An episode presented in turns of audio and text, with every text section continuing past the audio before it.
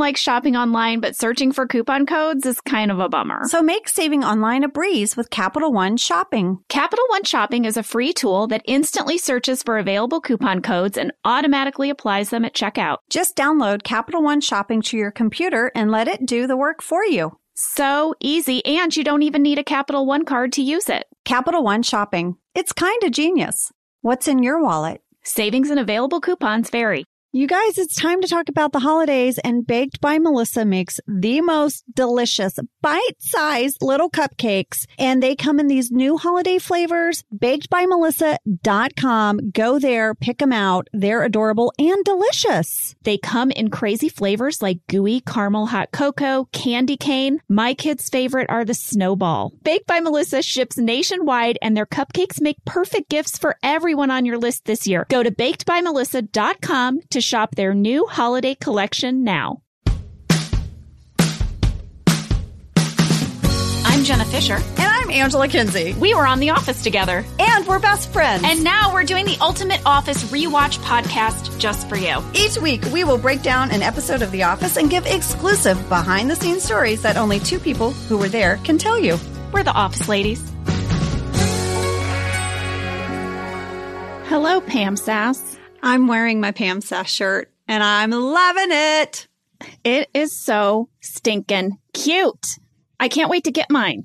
They're really cute and I they're a conversation starter because I parked in the parking lot here at Earwolf and as I was walking in, a guy, by the way, it was uh 10:50 a.m. A guy had a cocktail in his hand and said, "What what party are you going to?" Okay.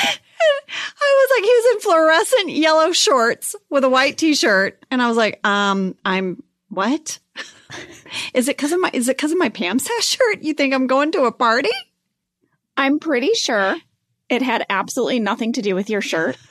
that you could have been dressed in literally anything. this is 100% about him Mhm. and his shorts and his cocktail before 11. Yeah. Well, he's, he's, he's doing it. All right. Today is Dunder Mifflin Infinity Part 1. Mm-hmm. This is season four, episode three. This is another one of our one hour shows that was meant to kick off season four. We're dividing it into two parts. This episode was written by Michael Schur and it was directed by Craig Zisk. Yes. All right, Jenna, you're up. It's summary time. Here is a summary of what we are covering today. When Ryan tries to implement new ideas, like issuing everyone a Blackberry and announcing the new Dunder Mifflin Infinity website, Michael feels he may be a victim of ageism. Jim and Pam's relationship goes public and they are now forced to face the scrutiny of the entire staff. Meanwhile, Angela is going to give Dwight one more chance after his mercy killing of Sprinkles. Yup. All right. Fast fact number one. Like I said, this episode was directed by Craig Zisk. He had been an executive producer on Weeds, The United States of Tara, and The Larry Sanders Show, and more recently, Brooklyn Nine-Nine. He's directed a ton of television. He directed a bunch of episodes of Scrubs and movies. Do you remember Craig? I do remember Craig. And actually, when Craig came to direct, we had a little thing in common, which is I had worked with his brother, Randy Zisk, who's also a producer and director, and he had directed me on my episode of Monk. So when I saw Craig, we had, we sort of like had this moment. He was like, Hey, you were on my brother's show. And I was like, Yes, how are you? Well, I had a little thing, not in common with Craig, but in adoration of him, because when he was 25 years old, he was one of the producers of the television show Cop Rock. Do you remember Cop Rock, Angela? No, I've never heard of it. Oh my God! What? Oh my God! Okay. It came out in 1990. Okay. It was on ABC. It was, brace yourself, a musical comedy drama show about the LAPD. Oh my gosh, there's so much happening. Okay. It was created by Steven Bochco, who had also created the very famous Hill Street Blues. And basically, Angela, it was a cop show, like maybe imagine Law and Order if all of a sudden in the middle of the episode they break into song. No. Yep. No. I Yeah. can't I can't do it. Here is an audio clip from an episode. Oh god. You know when they all gather in the room and like the lieutenant is like, "Here's what's on the docket today. Yeah, yeah. We got this happening and this happening." Yeah. Yeah. Okay, that's what he's doing at the top of this scene. Sam, will you play the clip? Item last on the teletype, we still got the Franklin Avenue flashers. Okay, that's it. And hey, hey, let's be careful out there. Let's be careful out there.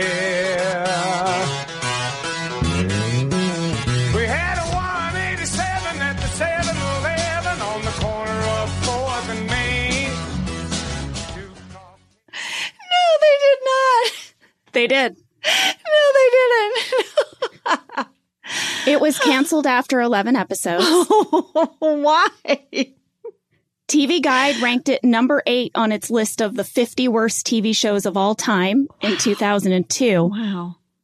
But it actually won two Emmy Awards for editing and outstanding achievement in music and lyrics. I want you to know I loved this show. I watched every episode. This is all we need to know about you, Jenna. It was like Glee, but a cop show. It was brilliant. You can find it on YouTube. It sounds like an SNL parody of like a cop show or something. That is amazing. I now have to go see just one. I mean, Yeah. I mean, I have to see one where they're like, we got the perp in the cell. We're gonna frisk him now. I think that's a song. I think there's. I got the perp. Frisk him up. Ooh, frisk him up. Frisk him That's a good one. Frisk him up, frisk him up, frisk him up, frisk him down. What did you find? Is there a gun? Is there a knife? You Are you gotta just happy frisk him up.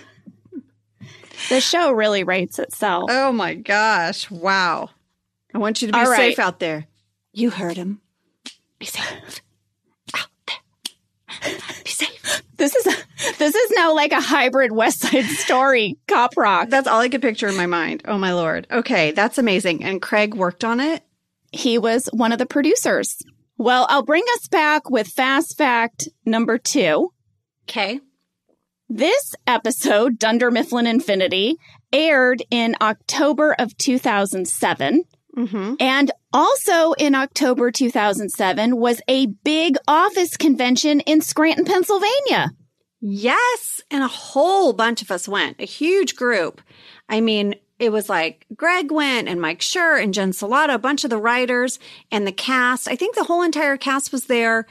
Um, except for you and Steve, right? And John. Everyone else went, like the whole shebang.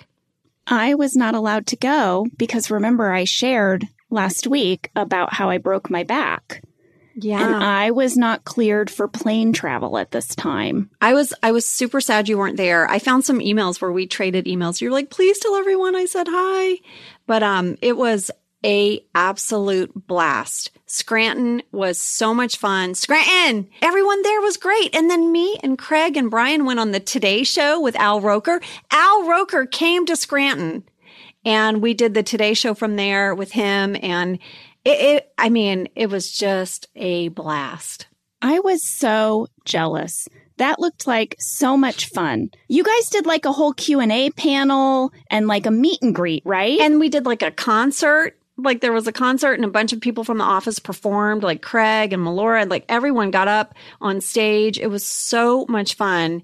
Um, but you know, lady, this this was something you and I both share because I was able to go to this convention, but then at the end of the show, there was another one, like a big wrap party convention. And it was my daughter's birthday. So you went to that one. So I found all these emails, Jenna, where we sort of bookend this experience for each other because I went to one and you got to go to the other. Yeah, I remember that. I was so glad I got to go to that one at the end of the show because I couldn't I couldn't like leave the experience of the office having never visited Scranton. I so know. I just remember I was really jealous that you got to go and I was bummed that I had to stay home, but you know, Well, you know, we've never gotten to go together, and that's on my bucket list. When this oh, podcast yes. is done, I want you and I to go to Scranton. That's on my wish list. I want you and I to go to Scranton and just anonymously sign up for the office tour Oh my and God. just show up and be like, take Yes. us on the tour. yes to all the spots. I want to do it. Well, listen, there was something else going on during this time. I don't know if you remember, but we were on the cover of Entertainment Weekly magazine. We were? It came out October 5th, which was the day after this episode aired. And there were a few sets of couples. Steve and Melora, as Jan and Michael, were on one cover. And then Angela and Dwight were on one, and Jim and Pam, and then Ryan and Kelly. So you could pick which issue had the cover, but then we were all on the inside in this big group photo. I remember doing that photo shoot. I It know. was so fun. it was such a such a cool day and I couldn't believe it. Like I'd always, you know, picked up Entertainment Weekly. I loved television. It was like my dream to be on TV and then to all of a sudden be on the cover and be in it with you guys. I, I couldn't even believe it. I have one framed. Well, this is what was happening at this time, which was that the show was truly blowing up and we were on covers of magazines and it was so surreal. Early on, I tried to save every single mention of us or the show from any publication because I, it just felt so fleeting. And then at this time, it became, it became impossible. It was just constant and we were really out in the zeitgeist. Is that the right word? Yeah, yeah, no, the show was just really catching on. I'll tell you what, between my mom and my grandmother and my cousin Carol and my aunt Brenda, I think I have everything we were ever mentioned in because they saved everything and they would send it to me. Well, speaking of being out in the world in a big way, fast fact number three, we got a lot of fan mail from people about the Dunder Mifflin Infinity website. And they wanted to know if it was real. Well, it was real and it went out into the world around this exact same time as this episode. That is right. And we reached out to Joya Balfour. Joya, as you remember, Jenna, was part of the team at NBC.com. And you guys, networks were not doing digital content during this time. It's just something they didn't do. So NBC was really on the forefront. And I talked to Joya and she was saying they were trying to find ways to sustain the fandom to keep fans engaged. And one of the things they did was they launched DunderMifflinInfinity.com. You could go on and play these games. There were virtual branches that fans could join. They could perform tasks that where they would earn Schrute bucks. And then they could spend their Schrute bucks on virtual items in sort of like the office. And they went around to all of our desks. They took pictures of the set so that they could actually buy virtual items. And this site ran for three years on NBC.com. And fans got signed items from the show. And also, if they submitted their artwork, it would be displayed in episodes. Jenna, fan art was put around the set. So your art might make it into the show. It might end up on the refrigerator in the kitchen or on a bulletin board like by Creed and Meredith. And fans could look for their art if they won. Isn't that amazing? It's really incredible because I just want to remind everyone there was no Instagram. There were no apps back then. Like this was really, really revolutionary in terms of that idea of fan engagement and getting to participate in some way actively with your favorite show. Yes. And they even made a video. And actually, I have audio of it. Sam, can you play the video of DunderMifflinInfinity.com? Do you like paper? Well, we like you. Dunder Mifflin is looking for bright, energetic paper people to open up their own branch and become part of the Dunder Mifflin family. Interested in your own future? Go to DunderMifflinInfinity.com to find out more. I love it. Isn't that great? And I asked Joya who did that voiceover, and she said that's just a voiceover actor that they hired. She has a whole page on her website, joyabalfour.com, where you can look at Dunder Mifflin Infinity and what all they did with it. You can actually watch that video that we just played for you.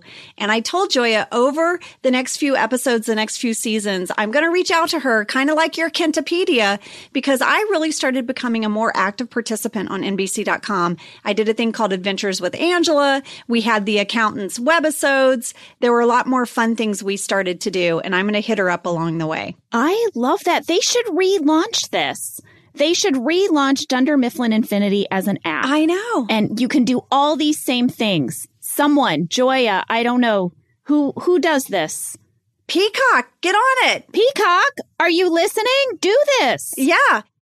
Well, lady, listen, I think we should take a break. Those were incredible fast facts. We are killing it today and giving us compliments.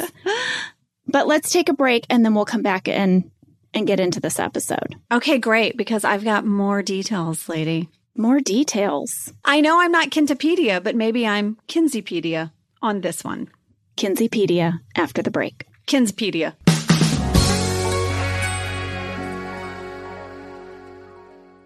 With Walmart Plus free shipping and no order minimum, you can go from forgot it to got it all season long. Need it? Don't sweat it. With Walmart Plus free shipping, you get two day and next day shipping free with no order minimum. With no order minimum from Walmart Plus free shipping, order as much, as many times as you need. There's a huge assortment of eligible items and no $35 order minimum required. Walmart Plus free shipping and no order minimum has your holiday season covered. Start your 15 day free trial today at walmart.com slash plus. Walmart shipped items only excludes oversized and freight items. Restrictions apply.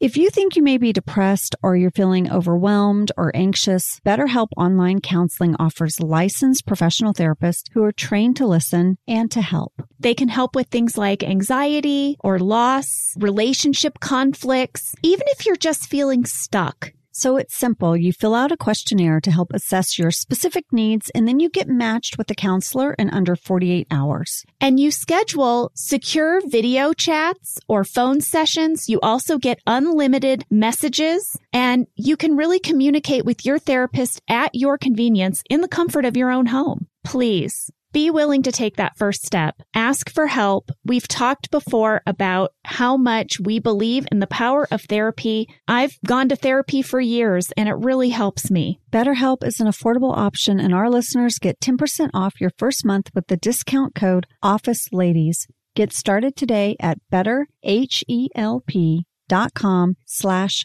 office ladies. Talk to a therapist online and get help. Right, we are back and we open this episode in the break room where there is no more heartbreak. In fact, there is flirty flirt cuteness in there. In fact, I'm pretty sure it's now called the flirt room. I think you're right. Jim and Pam, Pam has already gotten Jim a soda Mm-hmm. Hmm, because she knows what he likes because she's his girlfriend. And then she gives him a little peck, little kiss as she's leaving. But Toby sees. Can we talk about Paul's expression? We can. I froze on his face. I was laughing so hard. It's I don't even know what all it's conveying. It's conveying so many things at 20 seconds. Toby's face. Well, Paul does some amazing reaction acting in this episode. If you are an actor and you would like to study great reactions, this is a real good one to study. Yeah. Well, what happens after this is that Toby puts out a memo regarding PDA in the workplace, and everyone's reading it. And Jim and Pam are like, What is this about?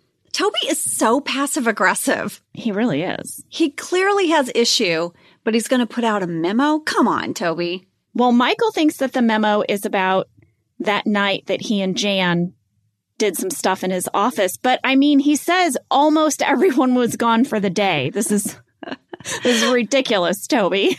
Yeah. And then Angela thinks it might be about her and Dwight. So she yells from across the room and makes this big statement that she's never been intimate with anyone in the office. And that is when Toby says, No, no, it was a complaint about Jim and Pam. And then he basically outs their relationship to the whole office. I mean, Toby, this is twice now because he did this with Oscar. And Yeah. now with Jim and Pam, he's announced that they're dating and everyone freaks out, but no one, no one freaks out more than Michael. Well, Michael is giddy. Michael doesn't even know what to do with himself. And Steve's performance is so sweet. He is so genuinely excited that Jim and Pam are together. He makes them hold hands and he makes a big declaration. This day will go down in infamy. He makes you guys hold hands and then he really bear hugs Jim and then he goes to hug you, but your phone starts ringing and Pam's like, up. like rescued by my phone. And he's like, no, no, Pam, let, let it ring. Let the bells of Dunder Mifflin chime out your love. But then he has that really famous line that I've seen people write on their graduation hats. I've seen it everywhere. I've seen it like stitched on a pillow, on a graduation hat. It's, it's so good. Say it, Ange. My heart soars with the eagle's nest. Incredible. Now, we said this episode was written by Mike Schur, and that has to be a Mike Schur special right there. It has to be. Now we see a series of talking heads. And Jenna, I was very curious about this because you like to deep dive on positioning. Ooh, that sounds like that's what she That said. sounded different than what I think you mean. but go on. As it was coming out of my mouth, I knew it was wrong. Ah, that's what she said. That's what she said. So Dwight's talking head, he's like, I don't see it. I think they could do better. He is sitting in front of the wall, and off of his left shoulder is the bullpen, right? Yep. Yep. Then it cuts to me, and I say, I'm not surprised. Pam is the office mattress, which Yep. is such a great line. But I'm sitting in front of the window with the wall to my right shoulder. Yeah, there's more wall and more window depending on whose talking head it is. It's not always the exact same shot. I noticed that too. And then it cuts to Andy, and he's framed the exact same way that Dwight was. And I'm, I realize I'm becoming one of the fans of the show where I'm like, mm, is there something there? But I'm like, this is an interesting, um, love triangle that's about to play out. And this is a little bit of a Dwight, Angela, Andy sandwich. I don't think you are reading into it. I noticed the same thing. I feel like they purposely didn't set all the shots the same, and they also differentiated Angela from the two men. Yeah, That can't be an accident. It can't be. All right. Well, now we're going to get into the episode, right? We have our opening credits, and the first scene is the party planning committee. They're setting up for Ryan's return. Phyllis and Angela are hanging a banner that says, Welcome back, Ryan. Three minutes, 28 seconds. Skin alert. What's a skin alert? Well, my sweater in this episode, I feel like the dry clean shrunk it. Like it fit one day and then the next day it got a little tighter. And as I'm hanging the banner, you see like my midriff. Oh my gosh, that's very out of character for it's Angela very Martin. scandalous. It's scandalous. well, double skin alert. Kelly arrives. Mm-hmm. She is all zhuzhed up. She's like, "Oh, is Ryan coming back today? I had no idea." She looks super cutie pie. She looks super cutie pie. We also in this scene have a list of that's what she said that Michael had ready to go. Oh, please, please read it. Here it is. Can you make that straighter? That job looks hard. You should put your mouth on that. You might want to trim it a little. Yeah. Mm-hmm. Mm-hmm.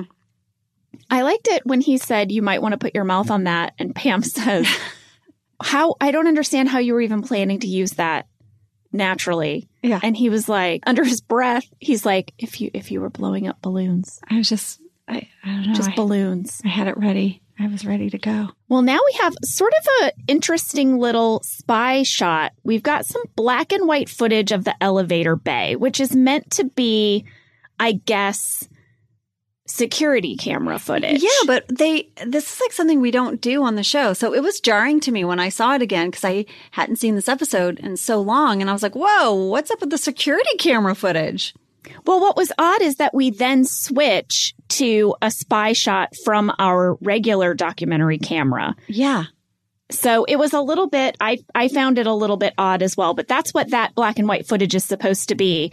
And the reason they're showing this is because Dwight and Angela have met in this elevator vestibule so that he can present her with a new cat, a feral barn cat. Feral? Feral? How do you say f- feral? Feral, feral, You say tomato, feral? tomato, You say feral? feral, A feral cat? A feral cat, feral, feral. It's feral, right? It's tomato, tomato. Sam? Feral. Sam sided with me. And Dwight says feral in the episode. But anyway, Jenna, we'll just we'll just chunk that aside and let you say feral. Listeners, do any of you say feral? Please write us. All right. So yes, Dwight gives her garbage and this poor cat. They put like stuff in its hair to make it look kind of grungy, like it had been eating garbage. Well, we had a fan question from Rivka Wasserman. Did they gel the cat's hair before the shoot to make him look like more of a stray cat? Well, I reached out to Kim Ferry and she said they did, that her memory is that the trainer had a little bit of honey. We had warned the trainer of this very well trained domesticated cat that we wanted it to look feral. And so they suggested something natural like honey to kind of rough up the cat's fur. And so that's what they used. Yes, these trainers were so great with the cats. And obviously, honey isn't going to do anything. You know, that's just like organic. I do have amazing memories of this scene. I want you guys to know that this cat was crawling all over Rainn, all over him. Well, you can see it in the episode. Like every shot, the cat is in a different position. It kept jumping out of his arms. And so we really had to sort of deliver the emotion of the scene, but get our lines out quickly because this thing was climbing off Rainn and wanted to go exploring the whole scene. Well, my favorite is the shot where it's like clearly crawling over his shoulder. And then one second later, he's holding it like a baby yeah. in his arms. Because- it's amazing. Clearly, the cat was everywhere. The cat was everywhere, and the cat wranglers were like stepping in and being like, okay, here, try holding him this way. Try this. When the cat jumps out of Rainn's arms at the end, that was Yeah. like the easiest moment to film because it wanted it wanted to go explore. Well, Ange, a lot of people asked if this was the same cat that Andy gives you later that becomes Bandit. I mean, it's. I wouldn't think it was meant to be the same cat. Like, I think what they're thinking is, oh, Dwight lets this cat go, and then years later, Andy finds it again and calls it Bandit. Well, that would be hilarious, but that was never conveyed to us in the script. It's just that Andy wants to give Angela a cat. What I found interesting about that, and obviously we're going to get to that episode, is that Angela accepts the cat from Andy, right? Yeah. But does mm-hmm. not accept the cat from Dwight and does it right in front of Dwight to sort of, you know, just really drive the point home that he's not, he's not her fella anymore. Well, as a person who worked in animal rescue for years and years, I will tell you that I don't recommend giving pets as gifts because so many of the pets that are surrendered were gifts that people were not prepared to take care of in the long run or they break up or whatever happens. I just think people should pick their own pets. Or really what my mom always said is let the pet pick you. That's how you get your match. Yeah. I like that. I definitely feel our pets picked us for sure. Yeah, that's how we got Sunny. We went into this rescue center because we were told that one of the volunteers was going to bring in this box of fluffy gray and white cats. They were so cute. They'd sent us pictures. My daughter was all excited. And we got there and the woman was running late. So they took us into a room with all of these adoptable cats and kittens. And this one little scrappy orange fella would not leave us alone. I always say it was like he walked up to us and he was like, Hey guys, what's up? Good to see you. My name's Sunny. I'll be coming home with you. You can take a look at these uh, other guys if you want, but I will be your cat. Yeah. And that's kind of how we got Sunny. He wouldn't leave us alone. Yeah. We could have never been happier. That was Biscuit. Biscuit just tried to hide in my sweatshirt, and I thought, well, you got to come home with me now. Exactly. My sweatshirt is your home. Well, listen, switching gears back to the show. Yeah, don't get us started on our on our rescue pets. It, it, it'd be a huge tangent. Pam and Jim are gonna go to Toby and offer to sign one of the famous love documents. Yes, the relationship disclosure form. And Toby's like, you know what? Um, that's only for people who are serious. And he's sort of implying this isn't serious, right? Because you know, Toby has his big crush on Pam. And so he's hoping this is casual. But Jenna, there's a great scene in the bloopers where at the end of the scene, Toby just tries to hold Pam's hand in front of Jim. And you guys couldn't get through it. You just start laughing. I remember trying to shoot that. I don't think we ever got it, and that's why we never included it. But it was also just something we thought was so funny in the Yeah. moment. It was like an improvisation that that Toby would slowly try to hold Pam's hand during this scene and squeeze her hand. Yeah. And Jim's like, mm, what's happening? Well, then Ryan returns. Yes, Ryan with his new look and his love of blackberries walks in. Oh my God. BJ's performance is so good when he's absorbed in his phone. And Pam's like, hey, Ryan. Well, he's like, one second. and then, like, after he's done typing, he puts it down and he's like, hey, Pam, how's it going? It was so good. Well, you know, in this scene, I know what you guys are all really here to find out about is a sad plant alert. Oh, no. Six minutes, seven seconds, sad plant. I think Pam now, for sure, the plants aren't going to have a chance because she's in love. yeah, she doesn't have time It's for the, that. it's the tiniest little, like two like green leaves sticking out of the pot. It's like so tiny. Well, the thing that I remember about this scene, Angela, is when the character of Kevin runs up to Ryan and like ruffles his hair. He gives him a noogie. He like puts him in a headlock and gives him a noogie. Those guys could not get through that moment. Every time it would make BJ laugh. BJ thought it was so funny and he would break. And I remember we couldn't get through it. And Brian too. I loved it when when he's like fire guy and then Andy comes over and he's like fire guy and Brian is Kevin is like you weren't here for that. I know. And then and then Andy says, "Here for what?" Yeah. It's so good. It's so good. Well, we had a fan question from Lauren C. She wanted to know about Ryan's new look. You know, he's got the facial stubble, he's slicked his hair back, he's wearing a fancy suit.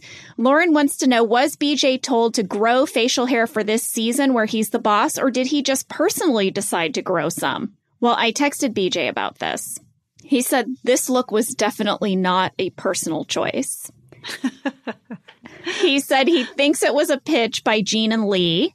At first, the pitch was a goatee, but Oh. Greg said no. He said it was too on the nose. Yeah, goatee is too much. The whole look was very kind of like Gordon Gekko, you know, the movie Wall Yes. Street. It was like, you know, Ryan thinks he's the king of New York now. Yes. BJ said that um, he always just kind of rolled with pitches like this. And then he said, case in point, the upcoming blonde hair. Oh yeah. Yeah. Ryan's going to go through a few looks before this whole thing is over. Well, Ryan in this scene, though, really puts Michael in his place and everyone. He's like, hey, you know what? Enough. This is inappropriate and it stops right now. And the whole bullpen, it's like you could hear a pin drop. We're like, oh my God. And then Michael has this fantastic talking head. I just loved it so much. He's like, yeah, maybe, you know, maybe he spoke to me like that, but there was a twinkle in his eye. And that twinkle said, dude, we're friends. And you know me, and I'd never take you for granted in a million years. I miss you. I love you. And then he's like, he goes on and on. He's like, his words, not mine. This episode, in addition to having great facial expressions from Paul, has amazing Michael talking heads. They're so good. Well, now everyone's going to meet in the conference room so that Ryan can unveil his Dunder Mifflin Infinity program. I have to point out something. First of all, where did the giant TV screen come from? It's not in there when the party planning committee is setting up. Secondly, you might notice there's no more banner on the wall because there's a deleted scene where as they all come in, on the banner, Kelly has written, she's scratched out Ryan and it says, Welcome back, asshole. and Michael runs up to it and quickly rips it down so Ryan won't see it. That is amazing. Well, in this scene, Michael announces two pretty big things. Number one, all essential personnel will be receiving an office Blackberry phone. And second, we are soon to be launching the Dunder Mifflin Infinity website that is going to streamline ordering. It's going to streamline efficiency. These are his two big announcements. Yeah, he says the company is going to get younger and sleeker. And this starts a Creed storyline that is so fantastic. Creed played this so well. His reaction to the words younger, sleeker, he starts looking around. and then he goes up to Ryan at the end. He's like, when's this uh, new website launch? And then he's like, cool beans. Like he's trying to Yeah. be hip or something. Well, he runs into Michael's office after the meeting and he's like, You realize what this means, right? You, me, Sammy, Phyllis, the chick you hit with your car, we're all goners. Who is Sammy? Who is Sammy? Who does Creed think Sammy is? I don't know. Did he mean Stanley? Probably. Also, he has sat across from Meredith for years and couldn't think of her name. It's incredible. It's just great. Well, he calls my character Andrea, the office bitch. So Sammy is probably Stanley. So now we have a very cute scene back in the flirt room, the mm-hmm. flirt room break room. Jim and Pam are eating lunch together and Jim's like, I can't believe I, you know, didn't tell you this. This is going to blow your mind. And he tells Pam that Dwight and Angela are dating. And Pam's like, um, yeah, I already knew that. It's been like a long time. Since before your barbecue, she says. Yeah. And then I love this. This next moment is just titled Phyllis Sass. Phyllis walks in and says, Sorry, I didn't know you guys were in here. And Jim says, Oh, we're we're just sitting here. And Phyllis goes, Couldn't see your hands. What?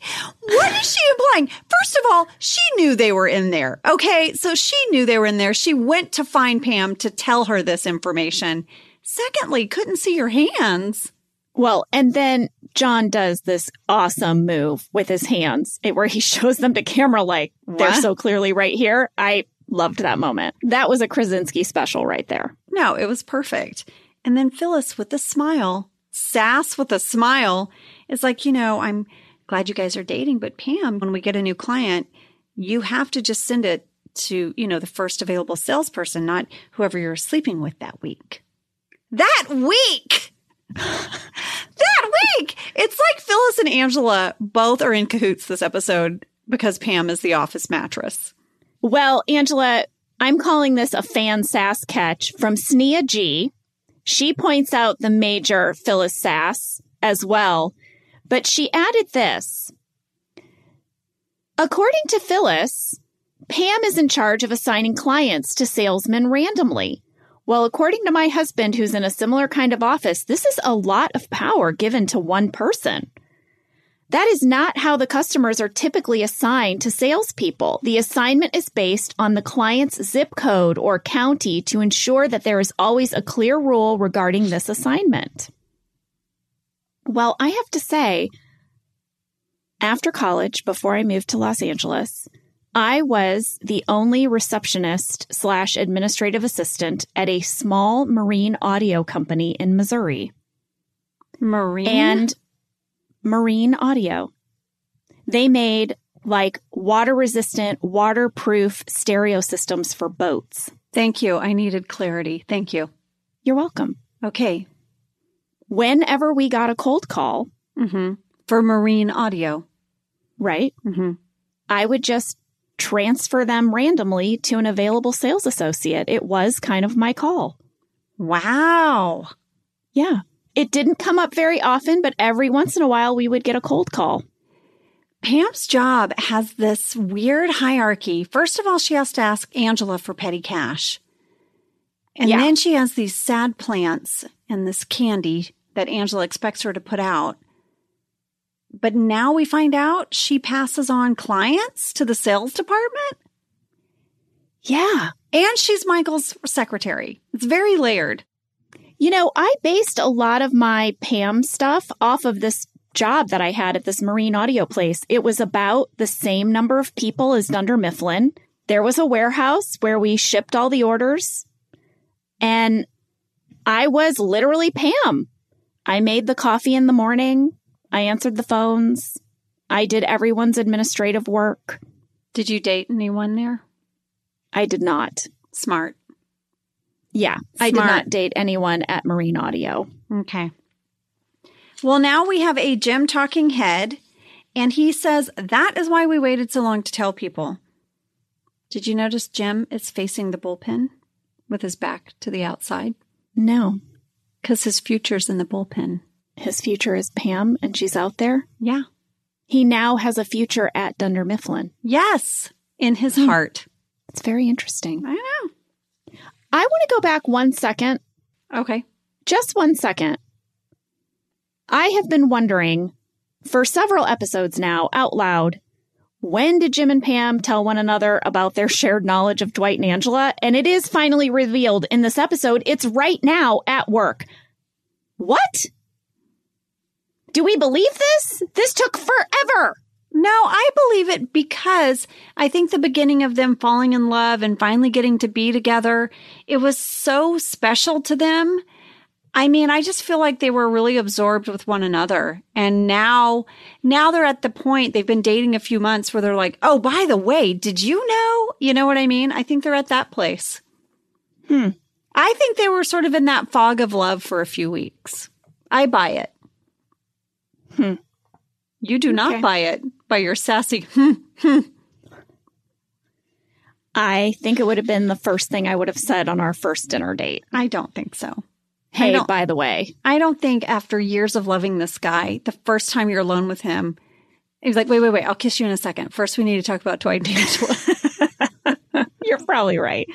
All right. Well, now Michael and Ryan are in Michael's office. Ryan is so busy typing on his Blackberry. Do you remember at this time, Rainn and I both had Blackberries in real life and we were Ryan? We were constantly on our Blackberries. We were so annoying. I think Brian Baumgartner had one too. Excuse me, I had one.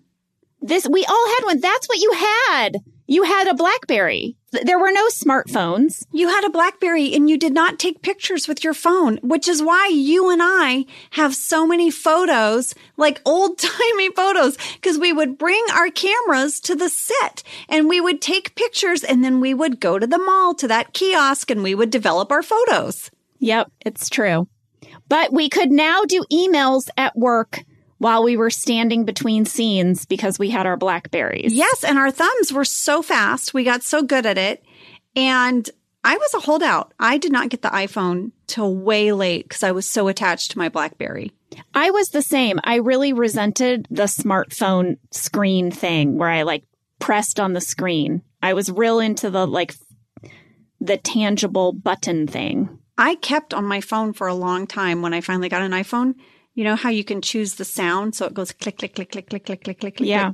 Because I was attached to the sound. Well, Michael in this scene wants to make sure that they're on the same page. It's business as usual. And Ryan is like, no, it's the opposite of business as usual. We're Yeah. literally throwing out the old playbook. We're starting over. We want a younger, faster company. Which leads us into just an incredible talking head by Michael. Just incredible. Yeah, he, I mean, they had a foreign exchange student that lived with him. And he said we called him my brother because he was. And then he went back to what was formerly Yugoslavia and he took all of Michael's blue jeans. Yeah, Michael had to wear shorts all winter. Why, Jenna? Why? Why couldn't his mother buy him any replacement blue jeans for the winter? I don't know, but we had several people write in and wonder if this is why Michael covets his blue jeans today Oh and why he dry cleans them because of this traumatic event where this foreign exchange student stole all his jeans. And his mother punished him by not letting him buy any new ones. But yeah, he says that is what Ryan is like a fake brother who steals your jeans. Well, Jenna, we should probably take a break. Before we do, I want you to know there was a deleted scene that would have happened in this area of the episode where Michael gets a message and he says to Pam, Hey, um, can you put that in my Blackberry? I'm too busy right now to input it. Will you put that in my Blackberry? And he makes a big speech. So it's like, I am using my Blackberry. Pam, please enter that in my Blackberry. And then there's a Pam talking head and she goes, um, yeah, Michael doesn't know how to use his Blackberry. And so when he says for me to put it in his Blackberry, he means for me to write it on a post it and stick it on top of the Blackberry. And then you see, you see his phone is covered, his Blackberry is covered with all these little miniature post it note stickies. You would love that. I would love that. That's the best way to give you a message on your Blackberry. I know. Just put a sticky on it. All right. Well, we'll take a break and we will be back with some Kelly Ryan drama. Oh man, Kelly. Kelly's in rare form.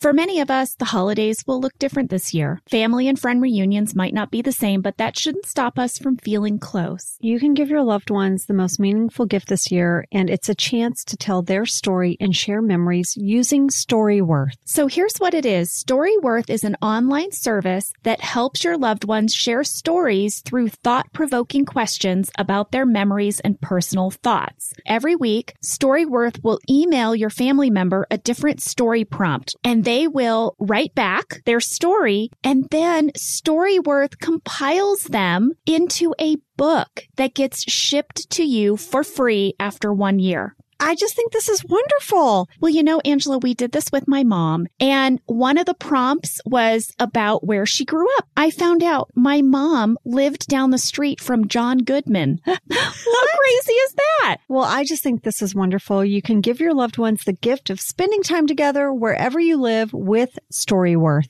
Get started right away with no shipping required by going to storyworth.com slash office ladies, and you will get $10 off your first purchase. That's storyworth.com slash office ladies for $10 off. Okay, Jenna, imagine this. You make a list of gifts that you're going to buy for the holidays, and then someone randomly gives you the money to help buy one. Sounds pretty good, right? Yeah. Well, that's what Honey is doing. They're helping pay for $1 million worth of gifts. You guys know Honey. We've talked about it before. It is the search engine that automatically finds the promo codes online for you. Yes. And then you get the savings when you go to your shopping cart. Well, now with Honey, you can also make a list of all the holiday gifts you want from certain stores, and Honey will email you when the price drops on anything on your list. Just add Honey to your computer. You create a free account, throw some holiday gifts on your drop list, and you will also get a chance to win money to buy something on your list. Yes, no purchase necessary. You need a PayPal account to redeem the prize. Only valid in the US. Giveaway ends December 21st, 2020. Let me tell you some stuff that's in my drop list. Let's hear it. a garden hose for my dad. There's this really cool garden hose and it like retracts. Like, shoop, like you don't have to wrestle with it. Uh huh. See, I think that hose is going to go on sale. So I'm looking for the little notice. Well, guys, you should go to honey.com, make your gift list. You can get honey for free at joinhoney.com slash office ladies. That's joinhoney.com slash office ladies. So now we're in the annex, and Kelly is telling Ryan, you know what? I am doing great. In fact, I am dating a lot of guys. And he's like, Kelly, and she's like, what? She's like so Yeah. pissed. And of course, Toby, Toby is listening to the whole conversation. Well, then Kelly says she's pregnant. Yeah. And then she has a talking head where she just shakes her head no. It made me laugh out loud. It was so funny. And then, and then this is how she gets Ryan to go to dinner with her. He's like, okay. She's like, I'm keeping the baby. And he's like, let's just, I can't talk about this now. Let's go to dinner. And then she has a talking head where she's like, we have a date. Yes. Well, also in this conversation, Ryan says, I did take our relationship seriously. Karen asked me out six months ago and I said no. Oh, he's such a liar. He's such a liar. Well, this was a fan question from Hannah Carlson. Do we think Karen really asked Ryan out or was he just saying that to make Kelly jealous? No, he was trying to show Kelly how committed he was. The truth is, he hit on Karen and asked her out, and they talked about it in the bathroom in Women's Appreciation. That's right. It came up. Jim was like, Yeah, she told me about that. So, no, Ryan's being a big old liar right here. Well, we got a letter from Renata in Brazil about the Ryan and Kelly relationship. Okay, Renata. She was very passionate about it, and here is what she had to say. Okay. She says, I love this episode so much, but I just need to make a comment about Kelly and Ryan's relationship and how relatable it can be and how it shouldn't be. I've met a lot of Ryans in my life, and ladies, it is not worth it. Mm. I just want to send some love to all of you and say that you deserve someone who's going to put your love on top. So I hope that this crazy relationship will teach you something about what not to accept because you deserve more. I don't know, maybe someone out there needs to hear this. That's from Renata. Renata, applause. You're right. You're absolutely right. Another thing going on during this scene is we quickly see Phyllis and Stanley trying to figure out the Blackberry. And Jenna, if you go to 12 minutes, 41 seconds in the deep background, you can just see me surfing the internet. you see me like scrolling through. I jot something down. I scroll through some more. I'm probably shopping. That's amazing. Well, then we move into Angela and Dwight having another one of their back to back conversations in the kitchen. Yes, but do you know who we have to thank for this moment? Who? Pam. Why? In a deleted scene that would have come right before this, Pam is going to give Angela some advice. Sam, I'm going to play the clip. He tried to give me a new cat to replace Sprinkles. As if you could replace Sprinkles. He just has a hard time expressing himself. Well, it's really upsetting me. You probably noticed, but this last week I've been a raging bitch. Hmm. What should I do? Look, there's a lot of good parts to this relationship, right? None of your business. Right. Well, just try to focus on those. Why don't you guys go out to dinner tonight and talk about whatever you always talk about? Maybe you're right. Yeah. I said maybe. So, yes, Angela and Pam met at the elevators, and Pam gives her this relationship advice. I am so sad that did not make it in. That was delightful. It was so fun. It was so fun. So, Angela actually takes Pam's advice and is like, okay, there's something worth fighting for here. I'll ask him out to dinner and, you know, maybe, maybe I'll be able to forgive him and I'll start with this dinner. Well, Dwight offers to make you dinner. He says he will cook you noodles and cauliflower with a side of baked potato. I want you to know, Angela, What? For whatever reason, this caused me to Google noodles and cauliflower. I just saw it as like she loves her starches and she's a vegetarian. What'd you find? Noodles and cauliflower is a very popular vegetarian dish. Oh, The New York Times cooking page had a recipe that looks so good. I think I'm going to make it. ooh, send it to me. Guys, Google noodles and cauliflower. Okay. It's, it's a bonanza. It's Oh it's God. fantastic. I can't wait. Oh my lord, who knew? Well, now we have what I think is such a deliciously tacky scene. It is a tacky off, if you will, between Jan and Ryan. Ah, it's so good. He's like, well, you know, we should probably talk about the elephant in the room. I got your job. And she's like, didn't get my job, not my salary, but you'll get there. And it's super tacky. And then Ryan says, Scranton suits you. And Jan says, best decision I ever made. Ryan says, you were let go. And then Jan goes, and she looks maniacal. She says, you know what? Love the beard. Keep it forever. And scratches his beard. And that makes him super insecure about his beard. I thought it was amazing. Love the beard. Keep it forever. well, did you notice what she's wearing in this scene? It's a velour jumpsuit, right? A juicy couture velour jumpsuit, Oh, yeah. which were all the rage at this time. Yeah, they said juicy across the butt. Do you remember that?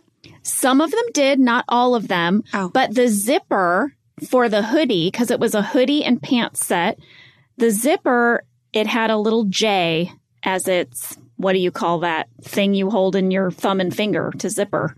The zipper toggle? yeah, is it called a zipper toggle? I don't know, but that's what I call it. Yeah, well, it was a J. I remember there was this really, really popular thing, which was that brides would change into a white, juicy couture jumpsuit after the wedding, some point during the reception, and they would get it embroidered with like just married or like Mrs. whatever their new last Uh-huh. name is going to be. And I might have done that You when Lee and I got married. I might have ordered one of these white. But you didn't wear it. I was at your reception. You never came out in your your little jogging outfit. Well, Angela, there was like an after after party for the reception for everyone who stayed at the hotel. Oh. You left at a certain point. I left early. You, were weren't- annoyed with me a little bit, but I was. I don't remember being annoyed. Well, you well, you just said, and you can't leave yet. And I was like, Jenna, because I, you know, I had a toddler. I was like, it doesn't matter what time I go to bed. She's going to wake up at the same time. Were you there for the miniature burgers and fries? Because No. those came out at midnight, and I think that might have been why I wanted you to stay. There were also miniature shakes because you know I like miniature foods. I know you do. No, I like it when you take a regular burger and you just shrink it on down to baby size. I know. Little fries, little fry containers, a little shake with a tiny straw. I left around ten thirty, and you were like, What? You left at 10:30? I had a young Nothing kid. had happened yet. I had a young kid. I had to get home. I had a sitter. I had a sitter who I said I'd be home by 11. And you said to me, you're like, Angela, we're going to watch the sun come up. And I don't know if you know this about yourself, but every once in a while, you're determined to party until sunrise. It's yes, and I've done it a handful of times. Mm-hmm. And it's always the best time. I don't do it too much. I keep it as like a special treat. Yeah. My wedding night was one of them and around 2:30 in the morning I changed into my white velour Oh, juicy couture custom embroidered just married Mrs. Kirk jumpsuit. well, that's so cute. I want to see a picture of that. I did get a cute little jacket that I wore at the end of my wedding as I left that said Mrs. Snyder on the back. I remember that. Yeah. Okay, so I didn't know that was a thing, and I didn't even know you did it. Oh my god! Well, now you know. Now I know. I'll show you pictures. Yeah, I want to see. Well, now Jan and Michael are having lunch, and Jan is going to explain ageism to Michael, which is just wonderful. It's so good. And there is a deleted scene that they cut to where Michael says to Dwight, "I need you to find out everything you can about something for me. Ready? It's called ageism. Write it down." and he's like. I, I don't know what it is. I need to find all the details. I don't know if Jan is just pranking me or if it's a real thing, but I need you to find it all out. I need you to do it in an hour. Well, Michael has this great line where he's like, Wait, are you saying that old people have the same rights as young people? And Jan's like, Yes. Yeah. Yeah. Yeah. So, fan catch from Sadie S in this scene. Hi, Jenna and Angela. I'm Sadie. I'm 14 and I love The Office and your podcast. Thank you, Sadie. At 15 minutes, 10 seconds, when Michael is having lunch with Jan, it looks like Michael has a personal homemade salad dressing. It is on his desk in a jar with his face on it, a picture of a salad, and it says, Great Scott, just like the production company of Threat Level Midnight. She said, I couldn't stop laughing when I noticed this. Who thought to make this prop? Oh, Sadie, you and I are on the same page. I have a post it note 15 minutes, 10 seconds. I put salad dressing. I think it's a callback from the Fun Run episode. But wasn't that a deleted scene? Yes. So, guys, there's a deleted scene and it's so good. It's in Fun Run. Michael has this talking head where he's talking about his charity for rabies and he says, Look, it's struggling. And he says, What do I look like? Paul Newman? And then he goes, Actually, that's not a bad example because people have told me I look like Paul Newman. You know, it's the eyes and the face. And he said, Also, I make my own salad dressing. He mixes Newman's Ranch with Newman's Italian and sells it at a flea market for a loss. He could make a profit on it if he changed one of the ingredients to wishbone, but he won't do it. That is incredible. So I think that is his mixture of Newman's Ranch and Newman's Italian. Well, what I like to think is that, you know, once something has been established on the show, we like to track it. They're eating a salad. So, of course, they're going to put his salad dressing out. I bet when we filmed this episode, we didn't yet know that that was going to be cut out from Fun Run because they were still in post production on it. And Yeah. that's why this salad dressing remains. Yeah, that's right. I totally believe that. And you guys, as they continue talking and eating their salad, I want you to know at 15 minutes, 50 seconds, I think Steve, as an actor, makes a very bold choice. The broccoli? He eats a piece of broccoli. I mean, you can't talk after that. It's a good thing the scene ended. that would have taken a long time to chew. And I feel like I see a moment, not Michael Scott. I see Steve Carell go, oh crap, I just put this piece of broccoli in my mouth. I think you're right. I do too. I think you see a moment of regret. hmm Well, now Angela, someone enters the office with jet black hair. We don't know who because the camera is tracking him behind his head through the office. and it is revealed to be Creed. He wants you to know he's only 30. I mean, well, he'll in November he'll be 30. He'll be 30. Yeah. yeah, in November. We got a lot of fan questions about this. Charlia G, Catherine Otto, Kelly Hendricks, Andrea V, and Julie Brown all asked, did Creed really dye his hair for this episode? Well, we texted Creed. We did. We had a delightful text thread with him yesterday.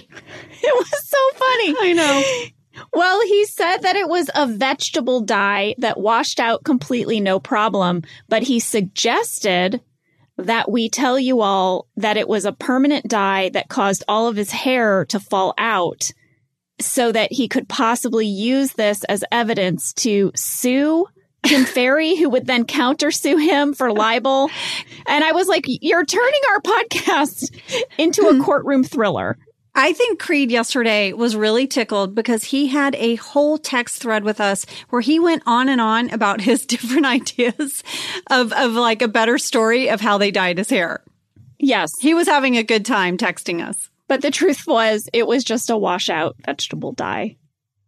Sorry, Creed. And of course, we find out in this conference room scene that Creed used all the ink from the printer. Yeah. He put the printer ink. There is a deleted scene, Jenna, where he has a mirror and he's filling in the spots he missed with a black sharpie. Oh my gosh. I know. I know. Oh my goodness. Well, we might have to start a different text thread with him about that black Sharpie Yeah. deleted scene because I need to know more.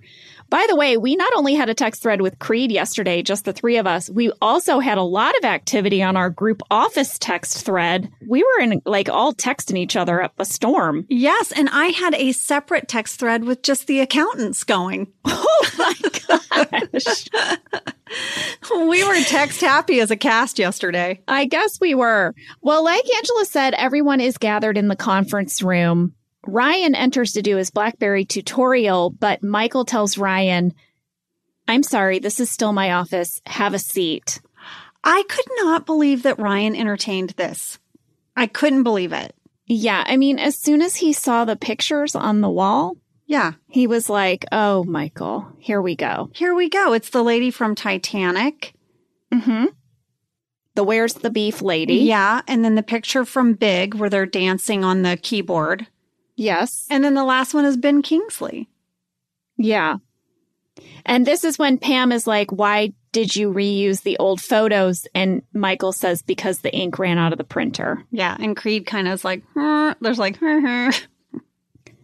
But then all of a sudden, someone enters the room just as Ryan has had enough.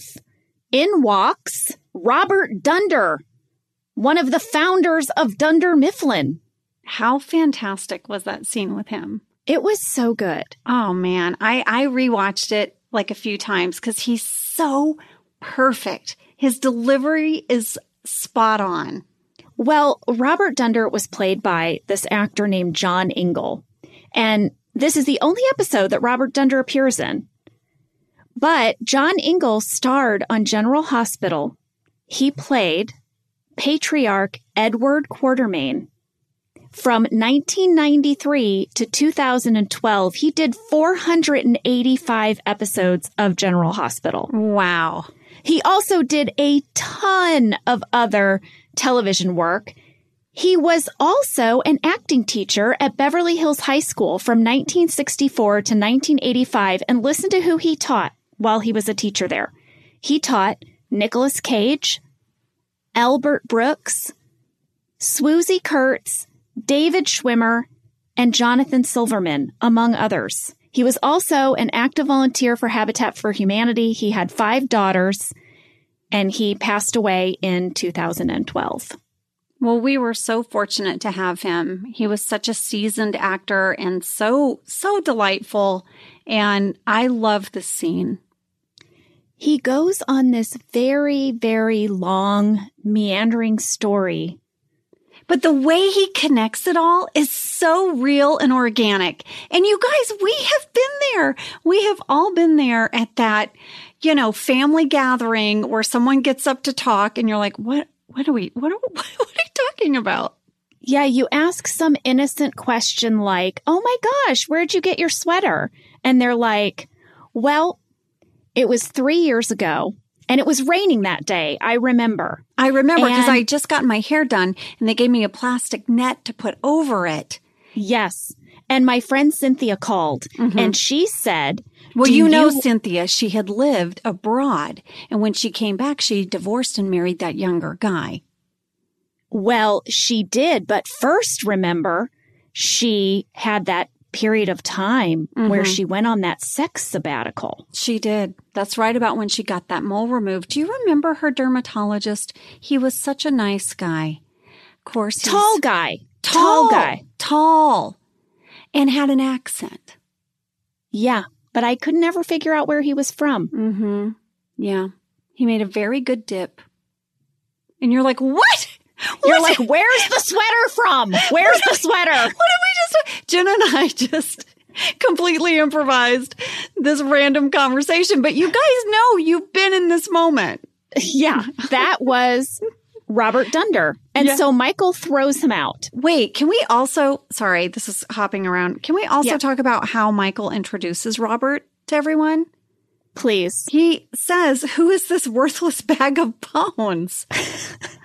That's his introduction. to the founder of the company. Well, we also had a fan question query from Aaron Kearney, who says Robert Dunder mentions Robert Mifflin's wife and her husband, Jerry Trupiano, a South Jersey guy who was tall. Mm-hmm. My question is Was this a reference to Jerry Trupiano, the longtime Red Sox broadcaster? I thought it might be because so many of the cast members and writers were Boston area folks. Well, I believe it to be true because Mike Schur, who wrote this episode, is a huge baseball fan. Yeah, And I 100% think that's true. I think that's a good catch. Yeah. Good catch. Yeah, he snuck in a, a baseball player in there. Well, as everyone is leaving the conference room, Ryan tells Michael, This day was a wash. Michael needs to embrace the new technology as the way of the future. He really needs to get behind this new way of doing things. And Michael's like, no, you know what? I'm going to prove you wrong, that the old way is the best way. I'm going to prove you wrong. We don't know what that's going to be, but Michael says that. And Jenna, there is a deleted scene. I have to tell you, there's another department that's very stressed out about this because Ryan has a moment with the accountants where he shows them the new program they're going to use online for all of the accounting of Dunder Mifflin. And it's basically going to make them obsolete. Wow. So, Wow. so people are freaking out about this, this new technology that Dunder Mifflin is going to be using. Well, we're going to get more of Michael's reaction to all of this in the next episode. hmm We end this episode, though, with Angela and Dwight's dinner date. Yes. Well, lady, I have some location trivia. I know you love a good location story. I do, and I will tell you, Ivy Burke will be very excited to hear what you have to say because Ivy would like to know where you filmed the Dwight and Angela dinner. We filmed it in the most beautiful neighborhood. It's called the Malibu Lake Mountain Club. It's a private community, so much so that there are no signs off the freeway for it. Wow. Yeah, it's like they don't want to be found. It's really, really beautiful. This neighborhood was created in 1924. It was just like a valley, and they made a lake, a man made lake, and the members really wanted to keep it a secret. So they removed the highway signs that gave directions to the lake, hoping to hide it from tourists. In 1936, they built a clubhouse with a ballroom and a large patio, and it had a speakeasy poker room and a mural of the original members. And only members can use the lake and the swimming pool and the tennis court. So it's this little private community. Ronald Reagan was the honorary mayor. And technically, that's the first political office he ever held. Wow. Mm-hmm. Now, let me ask you a question. Did you film at this location because this lake is going to feature prominently in the next episode? Ding, ding, ding, ding, ding. Okay, so we had this location for one day. Dwight and Angela filmed their dinner date in the lodge at Malibu Lake, their restaurant. And then we will see what happens to Michael and Dwight with the lake in the next episode. But that was all the same day. We filmed our scene at night. So Jenna, I had a late call time. Oh, There was this huge moon. And after we did the scene, I walked out on this floating dock and just watched the moon for a minute. And it was just like, you know, one of those magical nights on set where you're like, this feels so cool because it's really a beautiful little area. And Steve Carell has made their official website. Ready for this? It says, just a few of the famous faces that have shot here. Charlie Chaplin, W.C. Fields, Diane Lane, Lloyd Bridges, Lucille Ball, Steve Carell, Bette Davis, Henry Fonda. It goes on and on, but Steve Carell made the list. I love that. I know, right? Really fun. But this scene between Rainn and I, I just loved doing it. We took the scene apart because Dwight is hoping that it's one thing. Angela's trying for it to be a reconciliation, and then she just can't do it. Yeah. And they wanted me to be able to show that emotion in my face that I was trying. And then I just couldn't get past it. I couldn't get past it. And it's got a couplet of dialogue that I love. It's when Angela says, I heard a joke today. And Dwight says, Oh, that's funny. And Angela says, Yes, it was. Yeah. Well, this scene is just beautiful. It's beautiful for all the reasons you said. It's funny, but then it breaks your heart because your performance, Angela, we really see your character's heart breaking in this moment. And it's just real. Like you aren't playing it for comedy, it's just real. And these are the moments of The Office that I'm so proud of as a television comedy that we took these moments to get really real. Thanks, I lady. Thanks. I really enjoyed this storyline. I I loved Dwight and Angela being together, and I loved when they were at odds. It was equally fun to play. Yeah, it's such a good dynamic. Well, you know, Jenna, one of the things that got me so tickled was that during this time, the Dwight Angela relationship was compared by a TV journalist to Hot Lips Houlihan and Frank from MASH. And that was a show I grew up watching with my dad. And I just was so tickled by that. Oh, that's perfect. And that was Dunder Mifflin Infinity Part 1. Yes. And I would like to say thank you to Joya Balfour for giving us the digital media inside info. And you can check out her website at joyabalfour.com for some fun stuff that they were doing at NBC.com. Well, when we pick up this storyline, we're going to have some lovely gift baskets and a huge stunt. Especially for our show. I was so impressed. I can't wait to talk about it. All right, you guys have a great week. We'll see you next time. Bye. Thank you for listening to Office Ladies. Office Ladies is produced by Earwolf, Jenna Fischer, and Angela Kinsey. Our producer is Codi Fischer, our sound engineer is Sam Kiefer, and our associate producer is Ainsley Bubico. Our theme song is Rubber Tree by Creed Bratton. For ad-free versions of Office Ladies, go to StitcherPremium.com. For a free one-month trial of Stitcher Premium, use code OFFICE.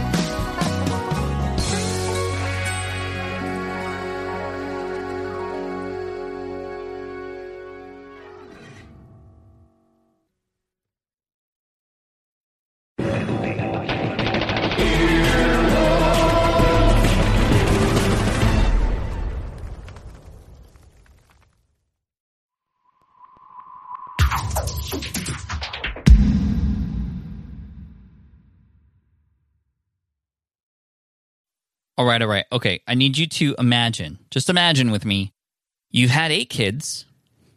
Yes, I said eight kids. And you are obviously taking care of them in the house and running a successful business helping other people with eight kids. That's insane. Didn't even think it was possible. Is it even possible? Can you have it all? These are the kinds of questions that I asked today's guest, who also happens to have eight children, Lisa Canning. Now, whether you are a mom or a dad or soon to be, or maybe you're not a parent or don't even ever plan on being a parent, this is a masterclass on productivity, time management, and prioritization. And I highly recommend you listen through no matter who you are, because even I learned several things listening to Lisa here today. She's got the wisdom, and as she says, the juggle is real. Whether you're juggling kids, hobbies, friends, part, whatever it is, doesn't matter. The juggle is real.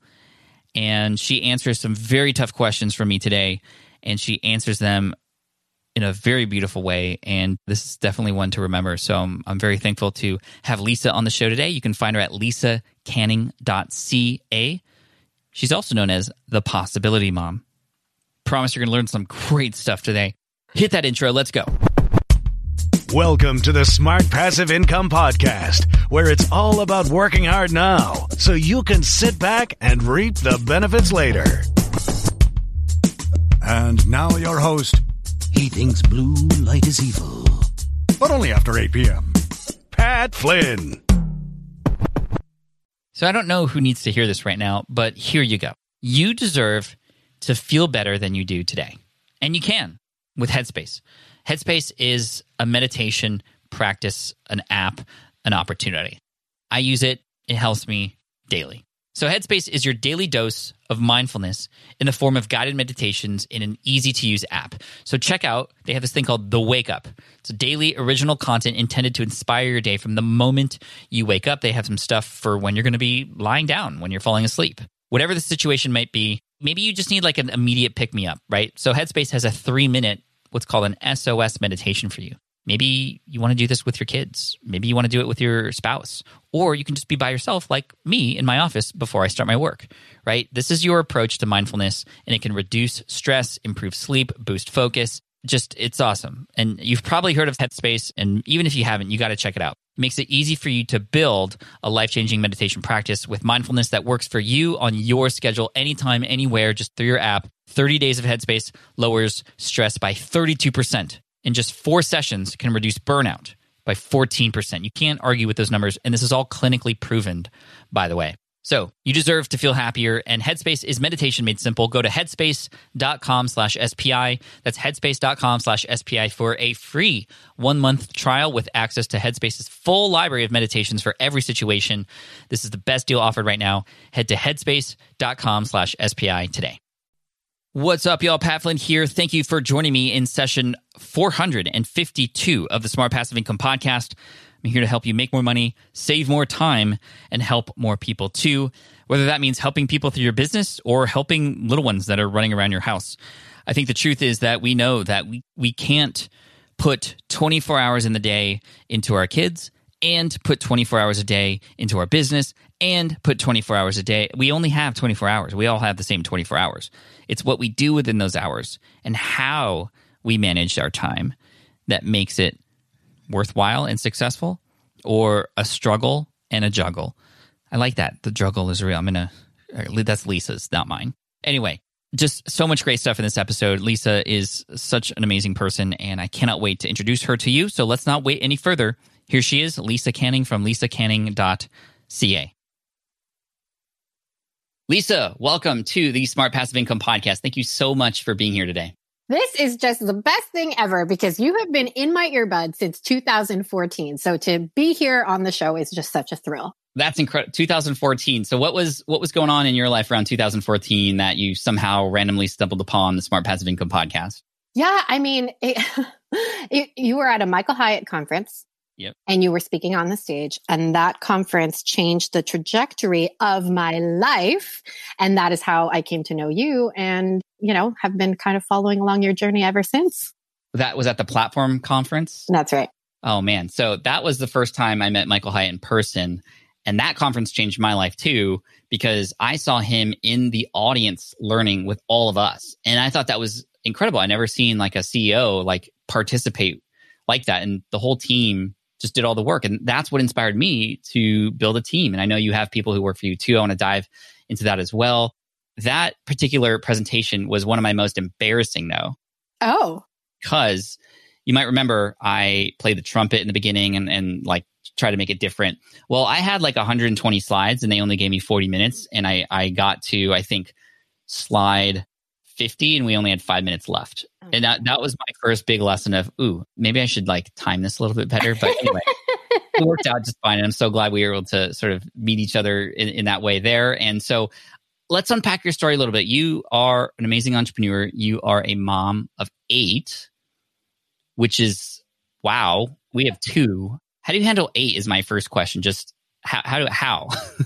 you know, two honestly can feel like eight. And you might think it's strange that I'm going to say this, but honestly, I think it's easier to have eight than it is to have two. Why? Why is that? I think a lot happens when you become a parent. And especially if you saw a lot of success in your career before becoming a parent, it is such a huge shift in identity. And it's all of a sudden this incredibly huge learning curve where you are now thrust into a job that number one, you probably didn't get much skill training for. number two, you are not receiving hardly any positive affirmation, you know, when you think about it. And then number three, there really is no rule book. There are so many different ways that you can parent. There are so many different philosophies. What your mom did, what your mother in law did, what your sister's doing, what your friend's doing, what this group on Facebook is doing, whatever it is. So it can feel so challenging and like just a shock to your identity. And so to be honest, that's why I think it's harder to have two than it is to have eight because what I now have is the experience I can keep people alive, Pat Flynn. Right. you know what I mean? You've proven And- this to yourself many times now. Yes. And that I can keep people alive as well as pursuing my personal goals and dreams, building a business and doing that all with excellence. But of course, I didn't always feel that way. It's taken me this many years and this many learning lessons and really has been the start of my career and my platform now in the current iteration that it is. How old is your oldest child, if you don't mind me asking? I'll give you all the ages. So my oldest son is John and he is 11. And then it just get ready. It's 11, 10, 8, 6, 5, 3, 2. And then baby Colleen is 10 months old. So it's like basically one of each number. You have almost a whole basketball court Yes, worth of like yes. both teams involved, in fact. So 11 years ago, you had John, your first child. Were you into business entrepreneurship, following your passions before John came in? And how, how did John, like, what were those? And how did John rock your world? So it's interesting. I had always had entrepreneurial, you know, spirit, a spirit about me. I remember my first business idea was when I was about maybe six or seven years old. And I realized that I could make these plastic string, I think it's called, like where you could take this plastic string and make it into a keychain, wrap it around a pen. And I remember I was allowed to go to the store with my allowance. And I just remember so clearly that I could buy the plastic string for 25 cents. Like I remember it so vividly, but I could sell a pen wrapped in the plastic string for 50 cents. And I just remember I've always been kind of always minded in that way. Like, can I buy something for this and then sell it for this and bring value to others? and do something that is fun and enjoyable for both me and them. So I've always been kind of like this. And I had a feeling that even in motherhood, I would continue to pursue business or pursue something. But it was interesting. My personal story is that I had a foot planted very firmly in each camp. I wanted to be the best stay at home mom you could imagine. Like my, my achievement or my mindset around achievement, I absolutely transferred to being John's mom. So I was like, I'm going to make organic Play Doh and I'm going to make everything from scratch. And like, of course, I'm going to breastfeed like as long as humanly. I just had all of these ideas around Right, achievement right. and motherhood. And then, of course, I had all these ideas around building a business. At that time, I was a recent, I had graduated from school, from university. I studied fashion communications at Ryerson in Toronto, Canada. And I had all of these hopes and dreams to work in television. I fell into TV completely by accident. A mom who had watched me speak at my high school was always like, you have the gift of gab. And I was like, what does that mean, Mrs. DeCastro? Like, like, and she was like, you've got to be on TV. And at that time, I was like, people on TV are actors or like news anchors. Like, I don't understand what you mean, like, make a job of TV. And so she introduced me to a casting agent who then you know, put me in front of these people. And I hosted a show on HGTV. I was the designer and host of a show called Marriage Under Construction back in the day, 2007. So I had my like one foot firmly planted in this sort of television, fashion, interior design, go, go, go kind of industry. My other foot firmly planted in wanting to be the best mom possible. And of course, those two things were became increasingly more and more challenging to coexist as I launched my interior design career. I worked with people like the Property Brothers. I did a lot of work both in front of the camera and behind the camera. And at the exact same time as building my career, I had, I now have eight children in, you know, basically 11 years. So that's every, if you can do the math, that's basically Yeah. every other year I've had a baby. And I, everything came to a huge implosion for me, Pat one day in my minivan. And I tell this story right at the beginning of my book, The Possibility Mom, because it was truly just, it was just the worst. I ha- I was hustling hard, building this TV career and an interior design business that was going really well. And I was hustling hard, trying to put dinner on the table, trying to be a, loving and caring wife, trying to be a present mom. And I had put myself in this place where I had put so much of my self worth in what I did for work that I convinced myself that just five days or so out of hospital with my fourth baby, I was delirious. I was exhausted. I had, you know, a hospital bag beside me in the car. I had a purse full of interior design things beside me in the car. My minivan was covered in Cheerios and goldfish crackers and all this fast food garbage because I was just basically eating out of my car on the road, way in the back to a job site that was being drywalled. I was bringing my brand new newborn and I had done that because I was like, this is what success looks like. And I remember looking around my minivan at how dirty and how overwhelmed and how just like, I, I was asking myself the question, how did I get here? And that's the day I realized that my priorities were as messy as my minivan. And that if I wanted my health, if I wanted my marriage, and if I wanted my relationships with my children to make it, that I had to make some serious changes. And so that was really the beginning of everything for me. And I became absolutely obsessed with the concept of time management, life management. What does it look like to raise a family well? What does that look like to run a business well? What does it look like to pursue your personal goals and dreams while being a great mom at the same time? And that is how I've come to do what I'm doing today.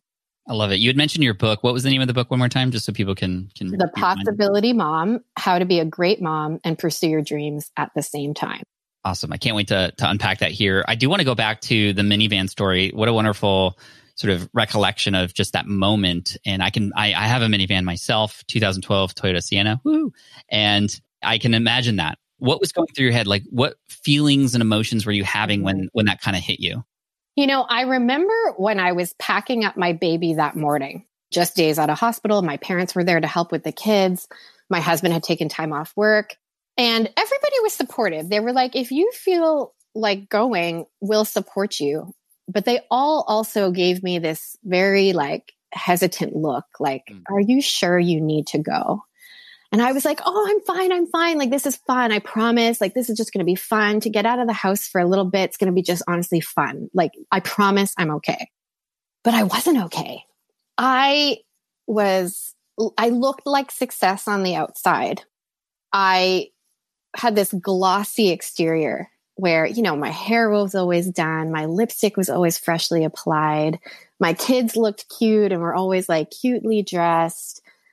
But if you peeled back the curtain on my marriage, on how much I was showing up in my kids' lives, on my health, all of that was crumbling and barely hanging on. So I remember sitting in that minivan just being like, this can't be it. like, I, it is not worth it to work this hard to build a business, but to feel this guilty, this mm. pulled in multiple directions, this feeling of, uh, of failure. It can't be it. And it's definitely not worth it. And that was, I think I had suppressed that for a while. I think I had said to myself, look at all that you're able to provide financially for your family. Look at all the adventures and the trips you're able to go on. You know, I would get these fun opportunities for TV and um, the kids would come along with me and my husband. And and I, I, just I had let that been the uh, the the leading force, if you will, like the thing that suppressed or, or hid, like lipstick, like the, the mm-hmm. thing that really hid how I was truly feeling, and that was just falling apart at the seams and feeling like an epic failure. Where do you think this pressure comes from to have that sort of lifestyle? I know many people even personally, who consider success exactly what you're describing the adventures with the kids, plus doing this and that and this and that. And you look on the outside and you look at their Instagram, and it's like, wow, you're you've got it all together. And I, I imagine that many of those same people, maybe deep down, feel the same way. Why do you think we all feel pressure to have this sort of exterior that seems that way? We're not taught otherwise. When you think about it, everything in life comes down to mindset and skill set you can improve in your attitude or your outlook on any situation. And you can improve in your skill set. You know, if you're terrible at paying your taxes, you can take an online course to get better. If you don't know how to ballroom dance, you can, you know, take a take a class. You can go to a dance class and take a class and improve in that skill. I think parenting in particular is like this forgotten nebulous of uh, like that that you can actually learn how to be a present parent. You don't want to yell at your kids anymore? Guess what? You have a choice in that. You can learn skills in order to not yell. You don't want to resent your husband and have a marriage that is full of fighting and animosity? Guess what? There's probably some skills that you can work on individually, and there's probably some communication skills that you can learn when you think about it, in at least the North American culture, we are hardwired for go to school, maybe go get another degree, and then, you know, go and do whatever that degree will lead you to. Gone are the days of home economics.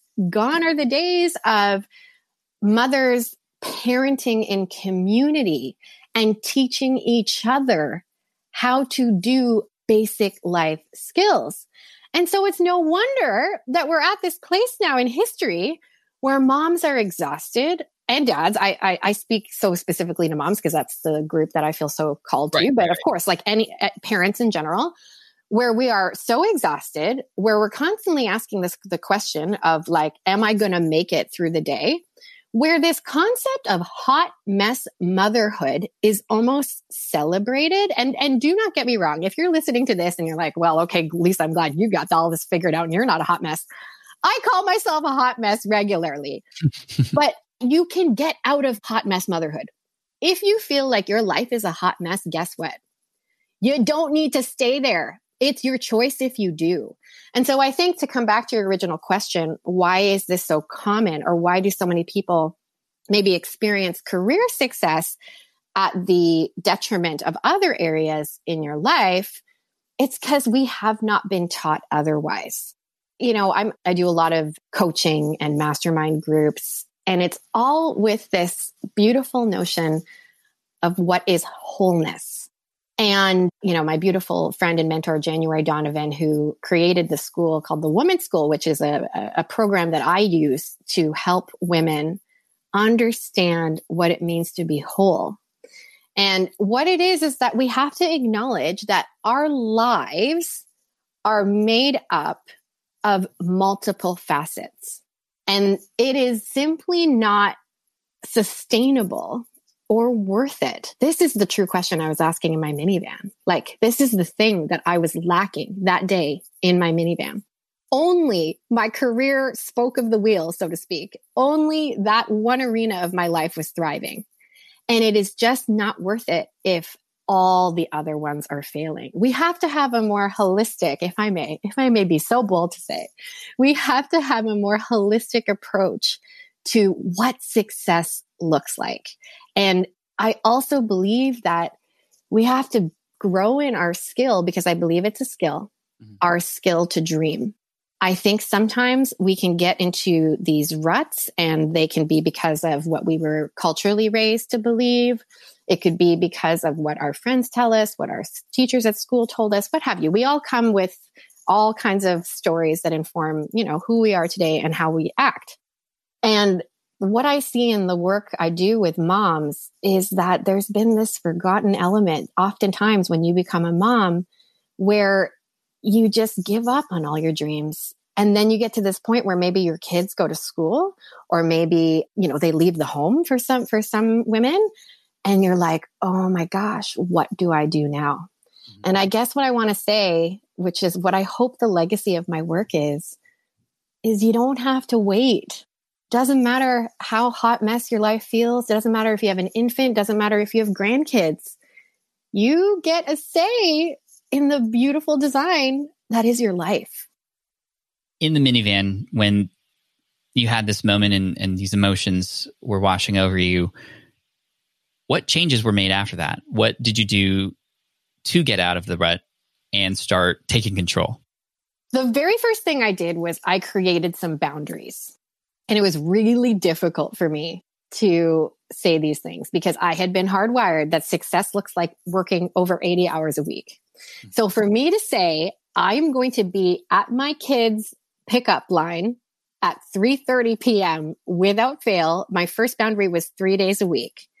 That was a huge huge, huge shift in my mindset and my behavior because it meant I had to say to clients, okay, we are not meeting past, you know, 2.30, for example. It meant that I had to go from what used to take me 16 hours and like truncate that down to maybe six or eight hours.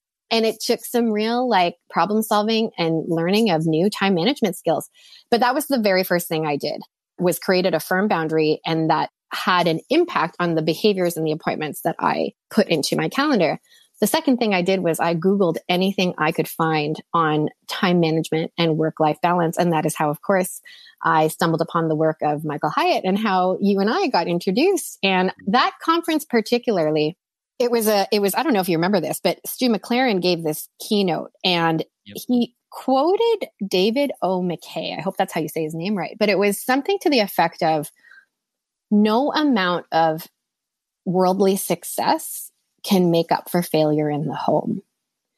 And so, post my minivan meltdown, I just kept looking for things like that. I just kept searching for the habits and the hacks and the understanding that you can pursue your dreams, but it doesn't have to come at the expense of the things that matter most to you.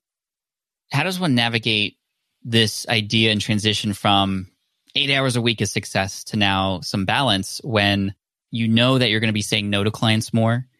You know that you're not going to be doing what you had done for so long to make this change. How do, how do you navigate the guilt that happens on the other side? Because there, there's, there's probably, and there was, like you said, guilt. Oh my gosh, I'm not being the mom I can be. But now it's like, oh, well, now I'm not being the business person I can be. How do we balance that? So this is the framework that I teach in my signature program, Conquer Your Calendar. And this has been years of trial and error and failing. And I had a lot of years of messy, like after that minivan meltdown, where I would try things and then, you know, revert back to past habits. But I think it really comes down to three things. And the first thing is a very clear identification of your priorities. And so this has to do a little bit with thinking about your legacy. This has to do a little bit with really allowing yourself to dream and imagine the kind of mom you want to be, the kind of wife you want to be, the kind of business owner you want to be, and then working backwards from that dream to the tangible steps that will make that possible. And this leads me to the second part of my framework, which is that to keep your priorities in the order that you want them, there have to be activities in your calendar that will make that true. So let me give you an example. If I want to be remembered as a loving and present wife, I gotta love my husband. Like, I can't nag him every minute of the day. I can't always be annoyed with him about XYZ. I've gotta do things like tell him nice things, go on dates with him. Similarly, if I want to be remembered as a present and loving mom, I should probably have time blocks in my calendar where I'm just hanging out with them on the floor. You know, just one really practical example in my own life. The, between the hours of 4 p.m. and 6 p.m., I have a no cell phone, no appointment, no work block, and I am on the floor, hanging out, going to baseball, like all those kinds of things if I want to be a healthy person, if I want to be the kind of, you know, mom who is around to be able to chase my grandkids and all that kind of stuff, well, I better be working out. I better be eating well. Those all translate to appointments in our calendar. Pat Flynn, flat pin, if I may. People ask me this all the time. How the heck do you get this much stuff done in your life? Eight kids, businesses, like speaking, traveling, all the things. And I'm like, I have just the same amount of number of hours in a day as you do. I don't say that exactly like that, but you know what I mean? That's what I'm thinking. Like, we all have the same number of hours in the day. And it really comes down to an understanding of where do you yourself, only you can show up, where only you uniquely can show up in that role and what can be delegated, automated, deleted, all the rest. And so that comes to the third part of my framework, which is an understanding that you cannot do it all. I believe that a mom, honestly, can have it all. I really do. But she cannot do it all herself. Let me say that again for the people in the back. I believe a mom can have it all, but she cannot do it all herself. And so the third part of my framework really comes down to understanding that um, how to delegate, what kinds of tasks to, to delegate, making a almost a triage of what are activities that really only Lisa can do, what are activities that maybe Lisa is good at, but like you know, kind of other people could do it as well, and then what are activities that truly anyone else can do. And so when we have this sense of that triage, we can start to get really strategic with okay. That means that if I want to work only four hours a day, I have got to make sure that those are the things that truly only I can do that are going to move the needle forward in my business and everything else, you know, gets, gets pushed off to someone else. And now I, I can hear the, I can hear the objections. I can hear the objections. Well, you know, what happens when you run out of time? Well, what happens when everything is essential? And this is where we have to get very, you know, we gotta, we gotta pull up our pull up our pants so to speak. Like we've got to really be able to take a hard look on our life and say what is it do i want? Do i want this legacy that i'm dreaming of or do i want hot mess? And we have to be able to say if this is where i want to go it's going to mean some no's. But those no's as we read in greg mckeown's essentialism those no's are actually a big fat yes to something else. And as somebody who i still call myself a workaholic I would still call myself absolutely obsessed with business, with achievement.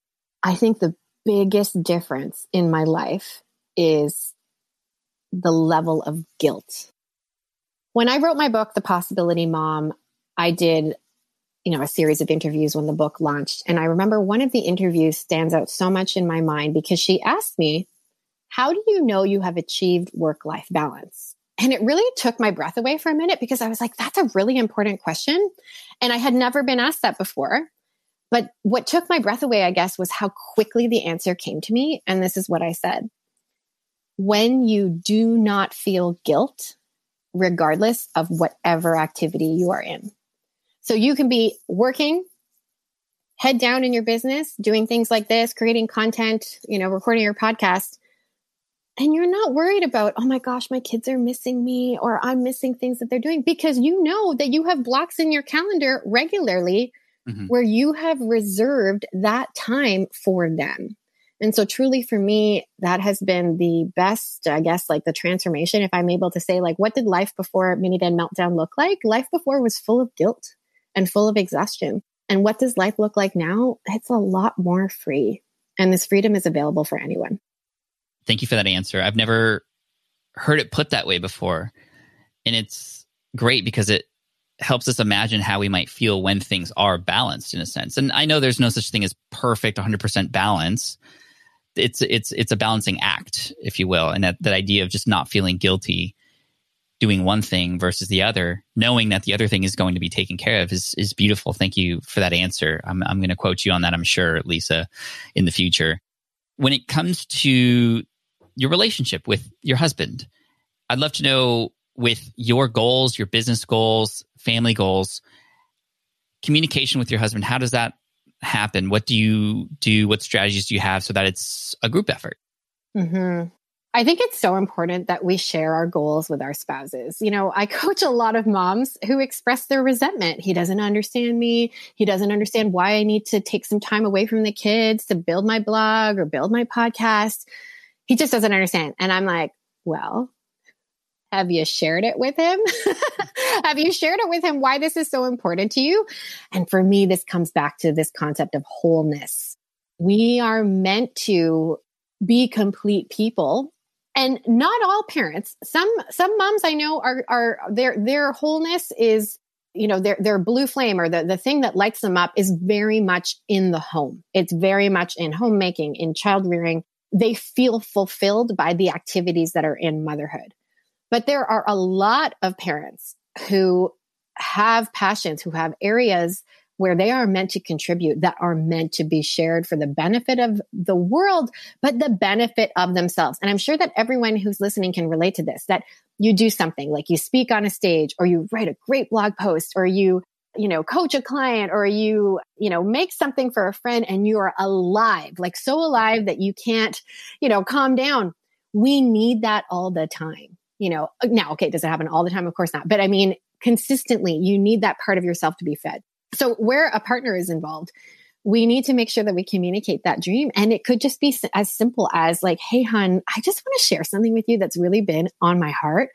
And I'm so excited about it. Do you think we could take some time this evening to talk about it? It doesn't have to be this like big production or like a, you know, 140, you know, PowerPoint slide presentation. Like it can just be a very simple conversation inviting your partner into your dream. So I think that's number one is that we have to share the dream. And then number two, especially where parents are concerned, we have to do this strategically. So, you know, in the beginning when I was building my business, I had an infant and I would I would write blog posts at like 3 a.m. when I was nursing him. We didn't have that much disposable income to devote to babysitting or anything like that. So my business grew very organically during nap times and when my husband wasn't working. But we also have to do this strategically. We can't burn the candle completely at both ends. I have seen time and time again with the women that I coach what happens when both parents are working and pursuing something without the understanding that it's going to pay a toll on the other end, right?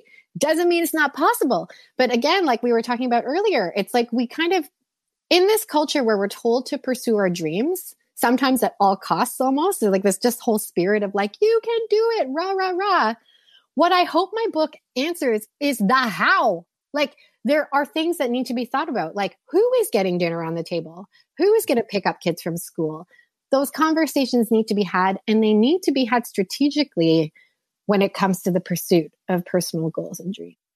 I know personally that when you don't get that support from somebody important to you, it can crush you. What happens if a conversation is had and the other person, the other party's just not really feeling it? They don't offer that support. It's they're they're not reacting like the way that you are about this idea. How do you compromise and still push forward and still have pursuit of that dream if you aren't initially getting that support from the other? In all circumstances, we can control our reaction. So that's the number number one thing I want to say is that you always have a choice. And you can show up as a kind of person who is gracious, who is kind, who is generous. And then I would say, you do it anyway. and what I mean by that is obviously I, I'm, you know, don't misunderstand. I'm not saying, you know, I don't want people calling Pat Flynn and being like, Lisa Canning broke up my marriage. That's not what I'm saying. but I'm saying you start to find the pockets of time where you can pursue. So, you know, when a baby is sleeping, you can begin researching, you know, the thing for your next product when the house is quiet and the kids are at school in small pockets, you can start writing that book. I think the thing that people also fail to remember, and I feel I have to remind myself of this every single day, Pat, is that anything in life, when you think about it, building a multi six, seven, eight figure business, losing 50 pounds, you know, having an organized home is one action at a time. Mm-hmm. Like I don't, I'm not going to make a million dollars in 24 hours unless there's some really freaky, you know what I mean? Like, but it's just not going to happen. It's that first 100 and then the first 500. You know, I know we have a mutual friend, Ryan Levesque. He is um, has been a business mentor of mine for the last couple of years. I've um, been in his world for a bit, and I was just on a virtual conference that he had. And it was so fascinating because there are, you know, you join these online courses, you join these inner circles, and you start to look at other people and you're like, oh my gosh, I'm never to be like them. You know, like they're, they're, they're reporting their earnings from, you know, fast cash these th- and it's all in the six figures and i would sit there on these calls or in the facebook group being like this is never gonna happen for me my earnings are only a thousand dollars a promotion you know wow wow wow but it was so fascinating. This last conference, Ryan shared from three years ago results from some of these people's first, you know, Black Friday promotion or first quiz funnel or whatever it was. And they were all like 500, 1000, 2000, like attainable numbers. And I think we can forget this that you don't eat an elephant in one sitting. I think that's the weirdest expression. It's in coaching uh, circles all the time as, as an yeah, analogy, yeah. but it's just the truth. And so if your partner doesn't support you from the onset, I would just say, what can you control? What can you do in strategic moments? And how can you invite him or her into your shared mission along the way? Yeah, I think another component of this is oftentimes that negative feedback or that negative response comes from a place of, well, then I won't be able to do this, or then then this isn't going to happen anymore, or something. And I think being aware of why the person isn't acting negatively and asking and digging to find out why, you might be able to d- determine and help ensure that well, that's not going to change, or you know, this isn't going to change like you might think it is, because sometimes we just overreact many times. And it's going to take a discussion, I think, and, and a very serious one at, at, that. But these kinds of discussions are required, and these sorts of higher type topics mean growth in the relationship and and can hopefully compromise and things like that can can come into play. So th- th- thank you for sharing that, Lisa. I'd love to know what your day is like, if if I may ask. And I know every day may be different and, and things like that, but from the moment you wake up, I'd love to kind of get a sense of, of what life as Lisa is like. So I'm gonna I'm gonna give you the very unfiltered version. My ideal would be to wake up at least an hour before my kids, but I'm in a, in a season of life where that has been increasingly interesting to navigate. So some days I hit it and some days I don't. But when I do hit the hour before, it is spent getting dressed. It is spent putting on a full face of makeup because, oh my word, the power of a full face of makeup. Just like even that is what honestly during this whole quarantine experience, I just the difference in my mood when I would get dressed, when I would put on makeup. So, anyways, that happens. And then for me, it's reading the Bible and drinking my coffee and being quiet. So that's all happens before my kids get up. Then I've got about a hour and a half window, I would say, where, you know, we're doing the regular getting ready for school. So I've got eight kids, five of them are school age. So I'm getting the five school age kids out the door. And then I go into my morning work block. So I work about four hours ish a day. Two of those hours are very deep work related. And then I say ish because I'm catching up on admin and stuff in the evenings as I can. But my first block is typically client focused. So that is when I am hosting a mastermind group or that is when I'm coaching a mom one on one. or that's when I might be having a, you know, one-off coaching call or a discovery call, that kind of thing. So my mornings are typically client focused The other three Then- kids are aware during that time. with my husband. So right now we are currently flip flopping how we work. So then I emerge from the office full of energy because coaching is is the thing for me that just like can it's my gas tank. Like I can coach a mom and then I just feel like I'm on cloud nine. So then I emerge, I've got all this energy for the kids. I typically either he or I are preparing lunch. I'm a Catholic and I have the wonderful ability to walk to daily mass and so oftentimes I'm taking three small kids for anybody else who takes small children to church. I just, it's a dance. It's a whole other dance. So that is, um, that's usually my midday break. And then at 1 p.m., I'm back and I have currently a mother's helper. So she's a young girl in the neighborhood and she plays with my small kids while I do my second work block for the day. And that is typically mm, like I would say content creation, a little bit of admin. It's usually the block where I do things like this. So marketing, I would say it's like marketing, content creation, and admin. And then come three o'clock, my kids are walking in the door from school. And then I'm putting my phone away usually for the, the two hours between four and six. And every day's different when they're home. Like some days we have baseball, some days we are at the park, some days we might have, you know, friends over for dinner. We love to entertain. I am mildly obsessed with my Traeger grill. It's a smoker, like a wood pellet smoker. And oh my goodness. Oh my goodness. Like I, I, anyway, that's a whole, that's a whole other topic for a podcast. You Yeah. can come and listen to my podcast about why I love Traeger grills. So we, we live in a very small town in Southwest Florida and we intentionally moved here. So I grew up in Toronto, Canada for my whole life. And just a year ago, we made this big move because we wanted a very quiet, slow pace of life. And so activities are all here in my teeny tiny town. We don't have that many. Baseball is really the only thing that we're involved in. Meals are cooked at home. I no longer have fast food garbage. all over my my minivan and and yeah we we really like uh, and i love my slow existence here it makes me so happy and then um you know six six thirty or so like we we're moving into um, bedtime and and all that kind of stuff and then 8 p.m is wine and cheese time so i i i am a big achiever like achiever is my second strength finder strength I have a tendency to not celebrate anything. Like I'm kind of just like, done, next. Okay, awesome, done, next. And I've had to train myself to literally celebrate achievements every day and actually celebrate them. So come 8 p.m., it's like literally cheese board. It's I, that's another obsession I have is making beautiful cheese boards. I sometimes share them on my Instagram at Lisa Canning if you're just as obsessed with charcuterie as I am. And we drink the wine and then we, you know, some evenings I have mastermind groups that I run or like, you know, events. I might host a webinar or that kind of a thing. I do try to keep those really limited. I have basically like four evenings a month that I allow myself to do sort of evening things. And then and then that's it. And then I want to say that I'm in bed by 10 and it's this beautiful languid um, evening routine, but I'll just be honest with you, it's not. I, I have the ideal evening routine and I would say that I hit it about 60% of the time. And that's something that I'm actively working towards. Yeah. That's great. Thank you for bringing us into your life and letting us in on that. I, I I'm curious when we have a plan. Often that plan can often be derailed by one kid, let alone potentially eight. How do you when you have a plan for the day, whether it's client calls, work to do at home, whatever, something happens in the middle of that work time.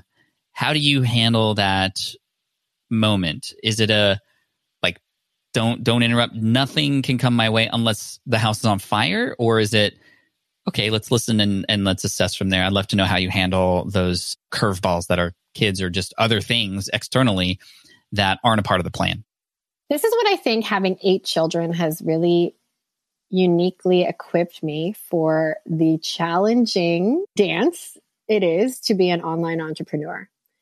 And I really, really believe that this is the most important skill to build in parenthood and in entrepreneurship.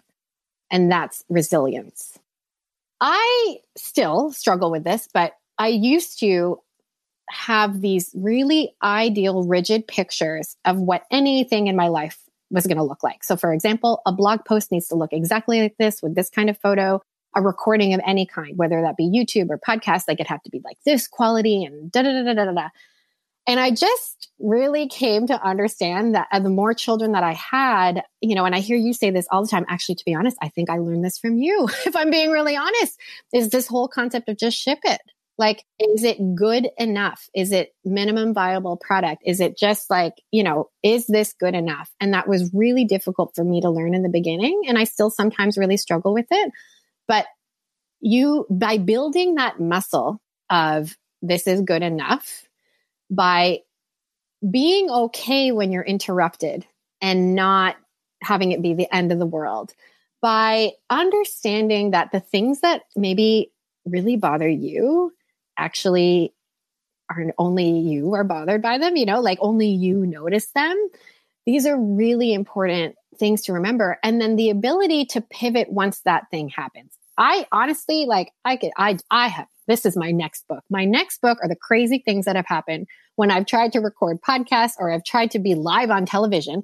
Oh my gosh, like the you know, the pandemic has been so interesting. I used to do a lot of broadcast TV segments where I'd go into a studio and you know present on a topic. Whereas now you know we have conferences going virtual like you know you can now host anything basically from you know your living room or from your office. The number of stories i have of children like banging on the door or appearing in screen or what have you. And you simply need to just build that discipline and that behavior of it's all right and be able to recover and pivot and move forward. But the other thing I want to share that's very much related to resilience and for anyone else who struggles with perfectionism or delaying things because they're not good enough is this whole concept of self forgiveness. I don't know how to just where to begin with this, but it's it's you know i would host a webinar and i would like mess up the format or i wouldn't know how to get my slides to share or you know whatever. And i just would beat myself up about it. I would sit there be like you're the worst. You're you're a fraud. Like who are you trying to build this online business? You're never going to be like you know xyz and the faster we can get over that garbage and that garbage i mean i'm now I'm, I'm i'm being flippant but i'm also being super sincere th- this inner struggle, this turmoil, these these critical thoughts come from someplace in your story. Often, mm-hmm. you know, it might be just wounds from childhood, wounds from, you know, somebody important to you. But you can, number one, uncover them and become aware of them. So you can become aware of why you're so critical or why you're hard on yourself in certain moments. And then you can learn to love yourself and learn this concept of self forgiveness and just say, okay, uh, you know, Ryan Levesque, I, I, mentioned him earlier. I don't know who he's quoting when he said this. I, I think he's quoting something, somebody else, but this notion of you either get the result that you want or the lesson that you need. And I just think that's a beautiful thing to remember. And that imperfect action is so much better than no action at all. And that's it. And I, I also like to think sometimes how would I want one of my kids to respond? So if one of my kids, for example, like baseball, baseball's a big thing in the Canning family. So if one of my kids like has a hard game or has a situation where they're, you know, they're frustrated, we really try to build this culture and skill of self-forgiveness. And it's, I think it can be easy to, to, to say like, yes, for our kids, of course, that's what I would want for them. But then when we turn it back on ourselves, it can be sometimes really difficult. Lisa, this theme of self awareness, this theme of understanding you and where you want to go and consciousness has has come up many times here and i just want to thank you for that reminder. Sometimes especially as a parent we can just fly on autopilot and we forget to internalize and talk to ourselves about how we're feeling sometimes and i and i love that that came up in the minivan and then now here at the end with how your kids deal with baseball and and how we want to treat ourselves in the same way too. And be that great example for them. That's something that i resonate a lot with too. April and i want to lead by example. We don't tell we show.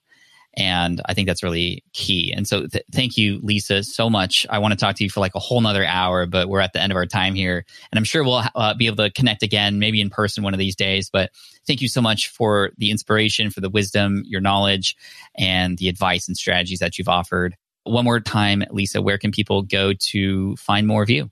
You can visit my website, lisacanning.ca, which has all the information on my signature program, Conquer Your Calendar, as well as the coaching I do through the Women's School. And then my favorite place to hang out, I have to say, is Instagram. So come on over for the party at Lisa Canning if you'd like to see a little bit of a glimpse in my life of raising eight kids and building my online business at the same time. Incredible. Lisa, thank you so much. We appreciate you and we'll chat soon. Yay! All right. I hope you enjoyed that interview with Lisa. Not just inspirational, but very practical as well. And obviously, every person is different. Every life is different. Every set of kids is different. Every set of circumstances is different. But hopefully, you can take some inspiration from one or more components of this interview. And again, you can find Lisa at lisacanning.ca. Or, of course, if you want the links and everything mentioned here in today's episode, smartpassiveincome.com slash session 452 smartpassiveincome.com slash session 452. Thank you so much for listening in. I appreciate you. Hit that subscribe button if you haven't already. And again, thank you. Thank you so, so much for all the amazing feedback and reviews coming in on Apple Podcast reviews. I see, I literally get them in my inbox thanks to a cool tool at podkite.com. So I see them no matter what country you're in. I see them. I appreciate you. That means the world to me. If you haven't done that yet, I would very, very forever be grateful for that. And the last thing I'd be grateful for is for you to take action because it's one thing to listen to these episodes, it's another thing to listen and take action because I know that you can do whatever it is that you're looking to do. You just may need some guidance. You just may need some inspiration. You just may some maybe need some practical tips and some starting points, and that's why I'm here. So hopefully we've gotten you started. Looking forward to seeing your results and maybe featuring you here on the podcast one day. Thanks so much. Take care. As always, I appreciate you, and I'll see you in the next episode. Peace out and Team Flynn for the win. Thanks for listening to the Smart Passive Income Podcast at www.smartpassiveincome.com.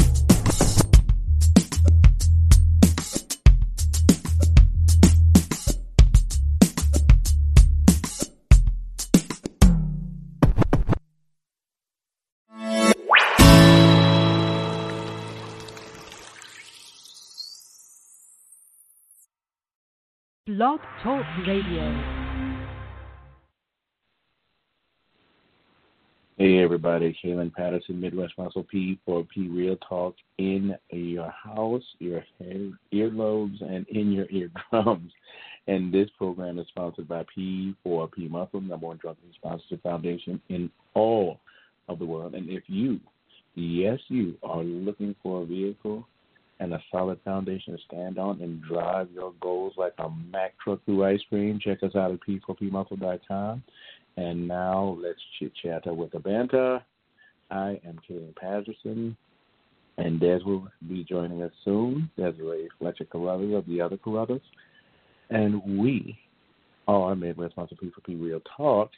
And we're basically doing what would be considered a part two of what we talked about last week, uh, something that's been on my mind, and basically I, I needed to air it out because some of the things that we have going on are basically fear driven.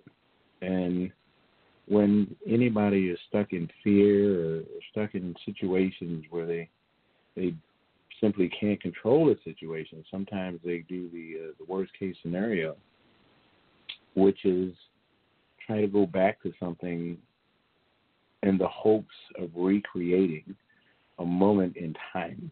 Uh, unfortunately, I have learned many times over that this doesn't work. It's very hard to sustain. It's very hard to do because all that was was at a moment in time when those things could be done. When you start to move ahead, things are, are changing rapidly.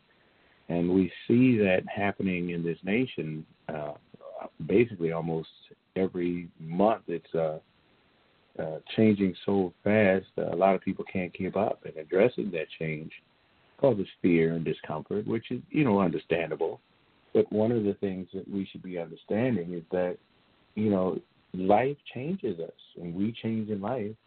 and we have to change as life is changing. So we don't we shouldn't hold on so tightly to things that are no longer viable in society. I mean, I, you look at uh, you know that we could go back in the history books, and there's plenty of circumstances that people had to live or live under, and it was not something that was healthy or right. And so, you know, change had to happen. Well, now we have situations where sickness and disease are uh, running across the nation and, and people are dying. And, and a lot of people are, are truly and legitimately scared for their lives because, you know, change is, is something that's happening in a way that they're just not ready uh, to deal with. And because they're not ready to deal with it, sometimes they're not really ready to accept it either. Uh, that doesn't change the fact that this is happening. That doesn't change the fact that something has to be done, and something. It doesn't change the fact that something has to be done in the meantime. I mean, we seem to think that if we could just do this or we could just do that, we could get back to to something that no longer exists, and it, it's uh, it's just not a healthy way to to go about addressing change. It's not a healthy way to to deal the day to day, and it's not a healthy way to interact with uh, your your your compatriots and basically people that share your life because you're not dealing with something, they're not dealing with something, and fear is basically running amok. And there's a lot of anger and confusion that, that happens as a result. So we can't we can't keep thinking that if we get back to anything, that uh, somehow or some way things are going to be be righted or, or, you know corrected. That that's not that's not really a, a, a way to go about addressing the problems and needs of today and dealing with tomorrow when you're basically saying back in the day before whatever change has been forced upon us is going to correct or you know help correct what, what's being done. We're we're we're we're outdating ourselves in our thinking simply by trying to hold on to something that is outdated. And I'm not saying you know we the past doesn't teach us. The past should teach us a lot, and we can hold on to a lot if we simply address it in real time thinking. And real time thinking is very necessary right now because what's going on is is people are pressing and, and, and, and it's amazing to me that we're pressing to go back to something that no longer is viable in today's atmosphere, ideology, or thinking. We we're, we're stressing about things that really, you know, it's almost to the point uh, where we're not being healthy with ourselves, with our mind, with our bodies, with our lives, and in in doing so, we we kind of basically ensure that we're not helping others either, and it, it's quite stressful to see uh, all this happening and all the mindsets and all these conspiracy theories, and we're still not dealing with with us. We're still not dealing with where we are. We're still not dealing with what we need to do in an effort to basically either blame someone else, uh, forego a solution that can be done in, in, a, in a very correct and soluble way, and to basically hold on to something that doesn't address a solution at all. It's just basically pointing fingers. And then and all the while, we're still having a pandemic. We're still having uh, deaths by people we care about. We still have uh, many other things happening, and, and we're almost turning upon ourselves in the process of doing it. I'm looking at how even in bodybuilding, you know, we're we're we're stalling and forestalling with the understanding that somehow everything can go back to normal. But does does your mind forget about the people you've lost? Does you know do those lives come back after everything's been done? Or do we understand that, you know, change has occurred. Change is upon us. And we're either going to find a way to manage our way through it, or we're going to continue to try to hold on to an understanding that no longer exists. And and in natural bodybuilding, I, I saw something at the like I said, the last show that I was uh, attended, and that was the Midwest States. And there were many things that were put in place, and had not the the promoter been so ahead in thinking, it could have been a really bad situation because you know no one knew what to expect. Everyone was you know looking at what was going on and saying, you know, how can this be done? But with his forward and progressive thinking, he was able to take that situation that could have been incredibly negative and, and just you know went with it. And granted, there was a uh, a lot of fear, worry, and doubt that that went into the the show. But by the time things were basically breaking down, the calm had been put enough in the atmosphere to where it was doable. I mean, there was a lot of questions going into this. But then you see everything that's happening that's addressing those fears, worries, and doubts, that they didn't take over or control the atmosphere in in the venue. And that's special. That's very special. So I'm really hoping going forward, uh, moving forward, that you know bodybuilding doesn't have to keep having canceled shows or or something that takes away from the, the growth and the building of, of uh, natural bodybuilding. Because if we can find a way to progress in natural bodybuilding, we can find a way to progress in society as well. Because I think everything is basically a, precursor, a precursor to a solution when all you have is questions. If somebody finds a way to to cut a tone where we can address uh, the people, we can address the situation, we can address society, and all it has to be is something carved out to where it's it's feasible and doable. Because a lot of times, uh, one part of society can basically piggyback and address another part of society because even though it might seem like a different situation, they're quite connected in, in, in many ways. And you know, when when people get together and brainstorm, it's not an accident that they're getting together to brainstorm because something needs to be done. And so, if you can get everyone in a mindset that something has to happen, then you usually do have many things happen all at once because the people are getting together and say, well, you know, this could be a solution for that as well. And I don't think it's asking too much to to to see change for what it needs to be and then addressing it. It's it's not really hard to open your mind when you have nothing else to do but open your mind instead of this constant, you know, blame game or an understanding that there's this conspiracy or that conspiracy.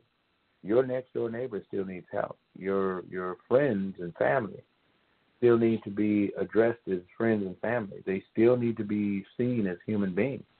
And if we can do that, imagine the change that can happen on the job. Imagine the change that can happen, you know, in, in job building. I mean, people have lost their job. I mean, I've sadly had to help uh, gyms that we helped open, you know, help sell their stuff, and in, in an effort to recoup uh, some of these losses that they're suffering. I mean, you know, it's it's a sad time, and, and we need to come up with some kind of solution because America's still going to be here. after every business closes, you're still going to have Americans on this on this nation's planet, Earth, and we need to start looking for ways that address them and how do we help them.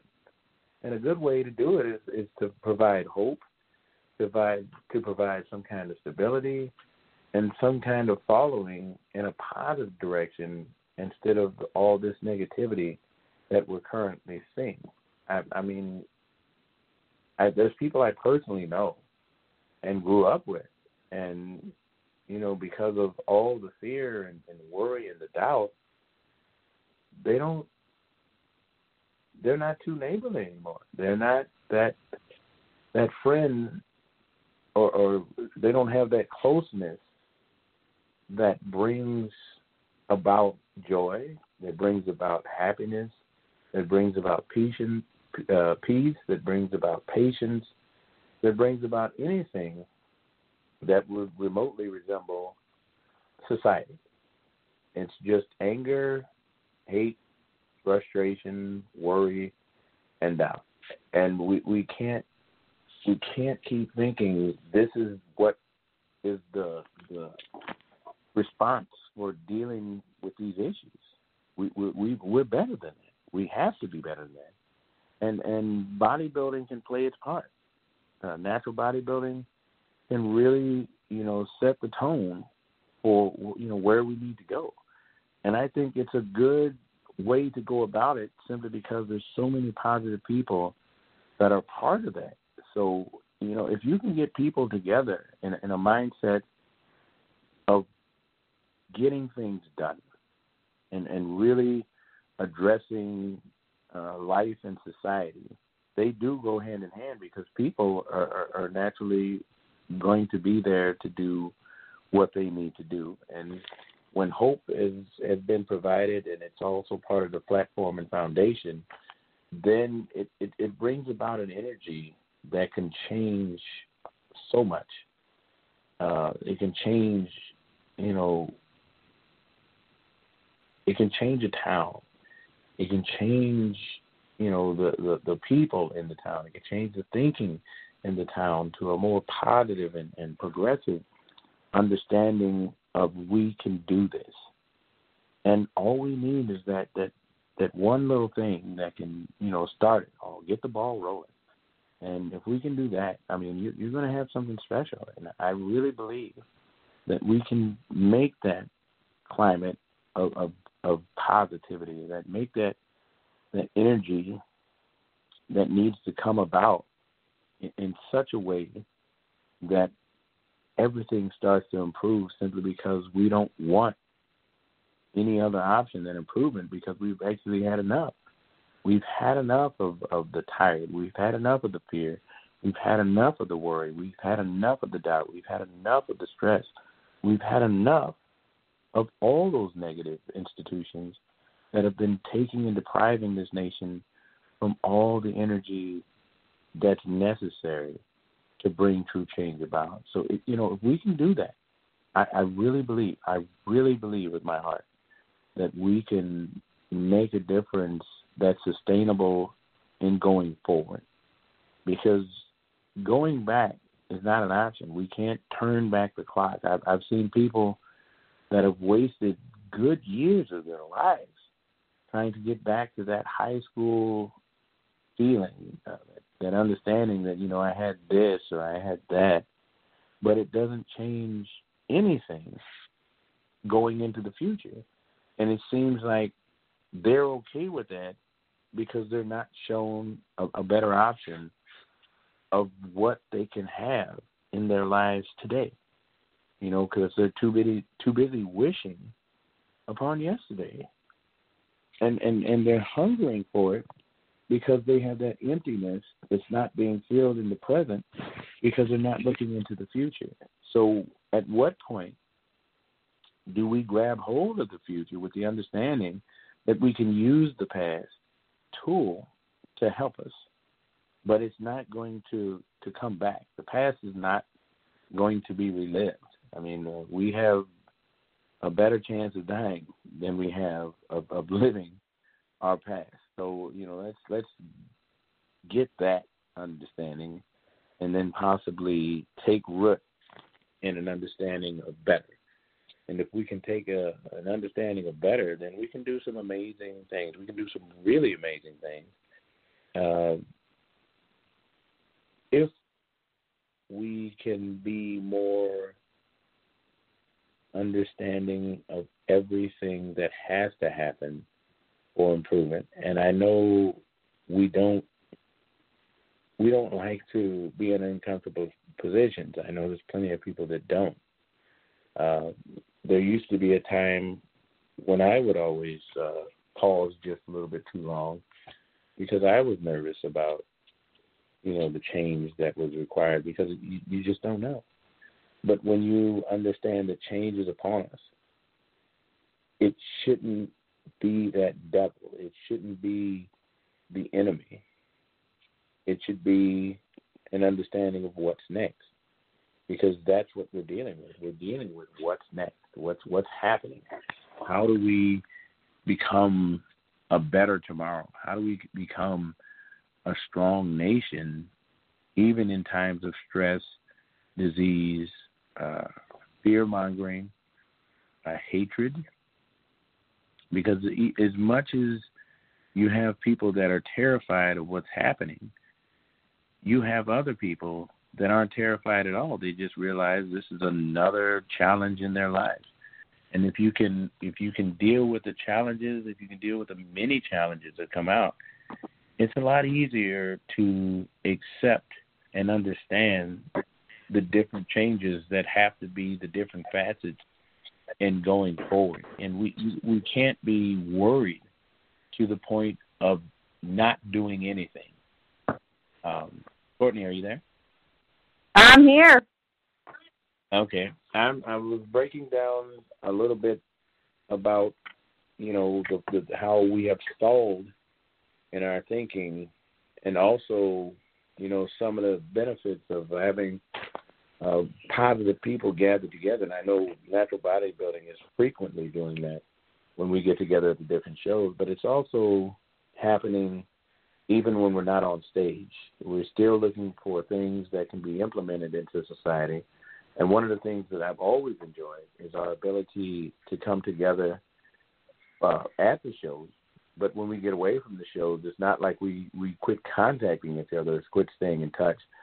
And with you doing, well, I, I, first of all, I'd like to say congratulations on you taking on on a, and promoting a show with your husband, and Thank basically giving the an opportunity.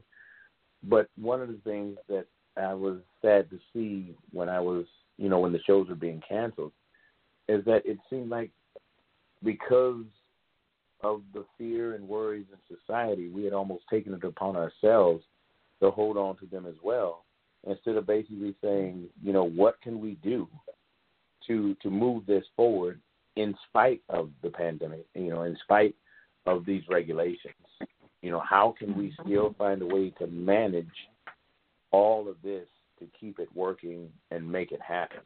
So I know these are some of the questions you've been asked or will be asked uh, going forward as far as you know how will you address actually being able to guarantee a show happening? So what are some some of the dilemmas you've had to face? And what are some of the things that you're looking ahead of to make sure that the show in 2021 doesn't end up like many of the shows that happened that didn't happen in 2020 Yeah. So the you know the biggest thing is being flexible, um, being open minded with location, time. Um, so we actually, based on where we want to hold the Wisconsin Warrior for 2021, um, we did have to change the date. Um, there's a lot of venues that are just packed right now because they have Mm. shifted everything from 2020 Yes. into their 2021 schedule. So They there's a a lot of restrictions. Mm-hmm. So we um, have moved moved the Warrior to July 10th. So that was one adjustment we've made.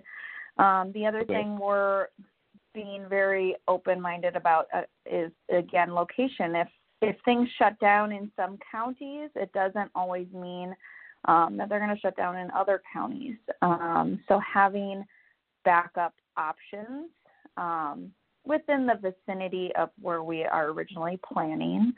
Um, to Mhm. just being open minded into, you know, taking on a different venue. Um, that that's the biggest thing. Um, even um, host hotel, our original plan for host hotel, I don't think they're even open anymore.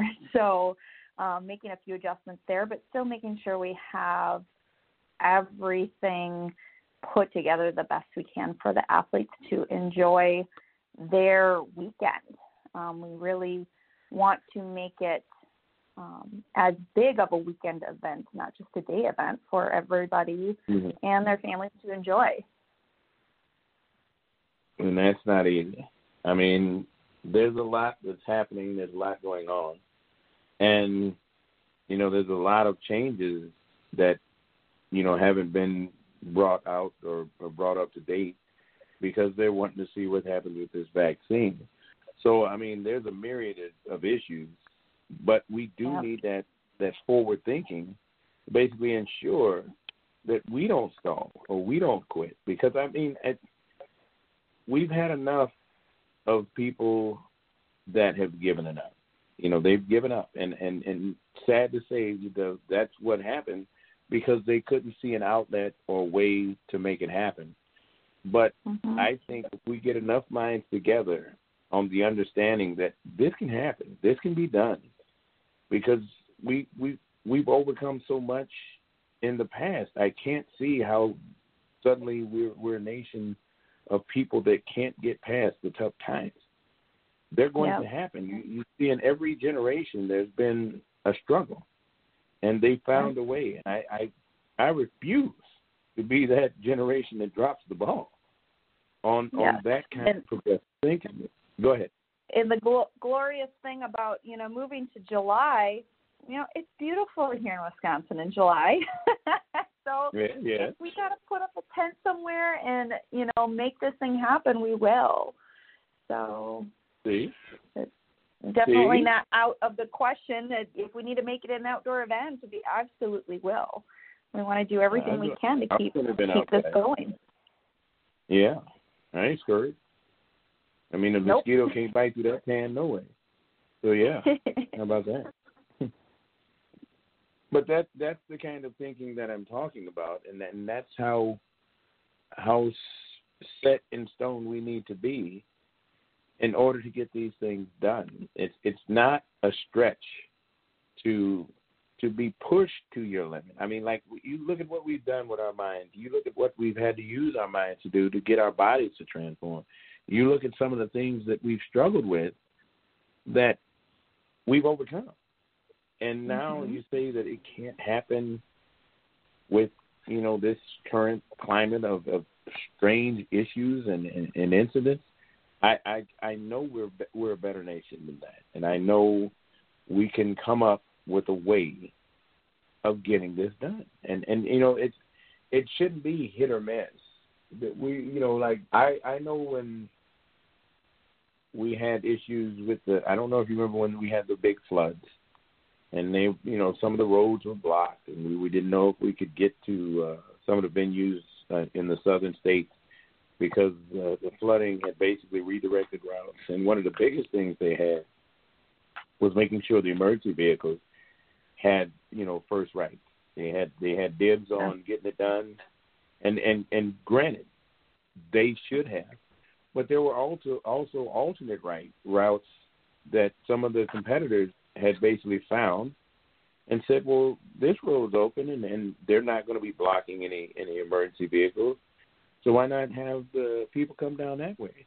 But because you know the, the thinking was it can't be done, no one had done that other than the people who really wanted to get it done. So you know if we if someone has an idea, I know that someone has an idea that can be viable for much more for many more people than just uh, natural bodybuilding. But if natural body bodybuilding is the, the the the thinking that opens that door of opportunity, then so be it. Because I think you know we've got a lot of uh, first responders that have much more information that's not being shared because they're not being asked. Uh, I know Mm-hmm. that you know a lot of times uh, promoters will ask for feedback from the competitors and how to have a better show, and yet it seems like we're not doing that with the first responders who are basically on the front lines of dealing with this every day. There's plenty of parameters that can be be addressed and uh, you know dealt with instead of you know just saying it can't happen. And I think with with natural bodybuilding, that same door of opportunity is open to where we can address the needs of the people and addressing the needs of natural bodybuilding. I don't think that's a big stretch when when you're looking to create that avenue or that understanding or that ide- ideology of improvement. Des, are you there? I am here. Hey, what's up? Hey, I'm just I'm sorry I'm jumping in late. I Was doing a little road hunting with my husband, but I'm just trying to catch up with the conversation. Sounds like it's pretty intense. Well, I, I'm I'm truly and and firmly un, with the understanding that there is some part of natural bodybuilding that can play a role in moving this nation forward. I think there's some form or some part of first responders that can move this nation forward. I, I feel like the doctors aren't really getting their say to move this nation forward. There's plenty of information out there, and if we could just get them all to come together. And you know we've had doctors in natural bodybuilding. You know we've had first responders in, in, in natural body. You, you know we've had nurses in natural bodybuilding. And and I think if we have to be the venue that opens all this dialogue up to get something created and moving forward, I think we are a good uh, a good and viable option. I really do. Okay, Well, when you you take say the- moving forward, what are we talking about exactly? And then I'll be on the same page. But well, let Courtney say it, and uh, then I, then I'll answer that. All right. I was just going to say with the natural bodybuilding and just health and wellness in general. I mean, being in the healthcare field myself, all all of the patients that have a better sound well-being, um, you know, less underlying impairments, you, you know, low obesity complex. You have those that, you know, aren't on that diabetic spectrum. Everybody in better health is having minimal symptoms, minimal um, outbreaks with all of Mhm. this. I mean, look at the Natural Olympia for an example. All of us athletes, we really were in tight quarters. We worked extended periods of time together. Um, yes, we wore masks throughout the facilities, um, but all this time on stage and backstage, in and out of you know spray tanning and whatnot, where you don't have a mask on, there was not one issue reported with outbreak of COVID. You mm-hmm. you look at that, you know, people being in better health with eating right, staying physically active, all of those things play a huge factor on are you going to be at risk or not. Yes, I would agree wholeheartedly with that. Okay, now can uh, I'm going to speak about it because um, with what I'm saying is we we have all these fears and worries, and people are sharing that readily, and then we have all the conspiracy theories, and people are sharing those readily. But when it comes to a viable solution that's really taking root and really working in some areas, aren't being shared as readily. And I'm saying, as natural athletes and knowing many people in, in, in the respective fields where it could make a difference, we're not basically letting them have their their say. I've I've I've known plenty of people that were saying, you know, they had to get off of social media because there were just so many fabrications and and so many insane uh, ideas that don't really have any merit in, in, in, in being part of the solution, but it's out there and it's being shared mm-hmm. and, and it's getting in the way of what really could make a difference. And I know there's enough of us in the in, in the sport where we can reach out to the people we need to rea- reach out to and start getting some actual truths of solutions instead of basically holding on to an ideology of yesterday this was better. Well, yesterday's not here anymore. We're we're stuck in today and, and looking for tomorrow, and we better get our butts in gear to uh, you know get this together because we're basically stuck in the mud. We're running we're running that that uh, hamster wheel, and I, I've seen enough of it to where it's getting in the way of what we really need to do, and that's uh, improving society as a whole.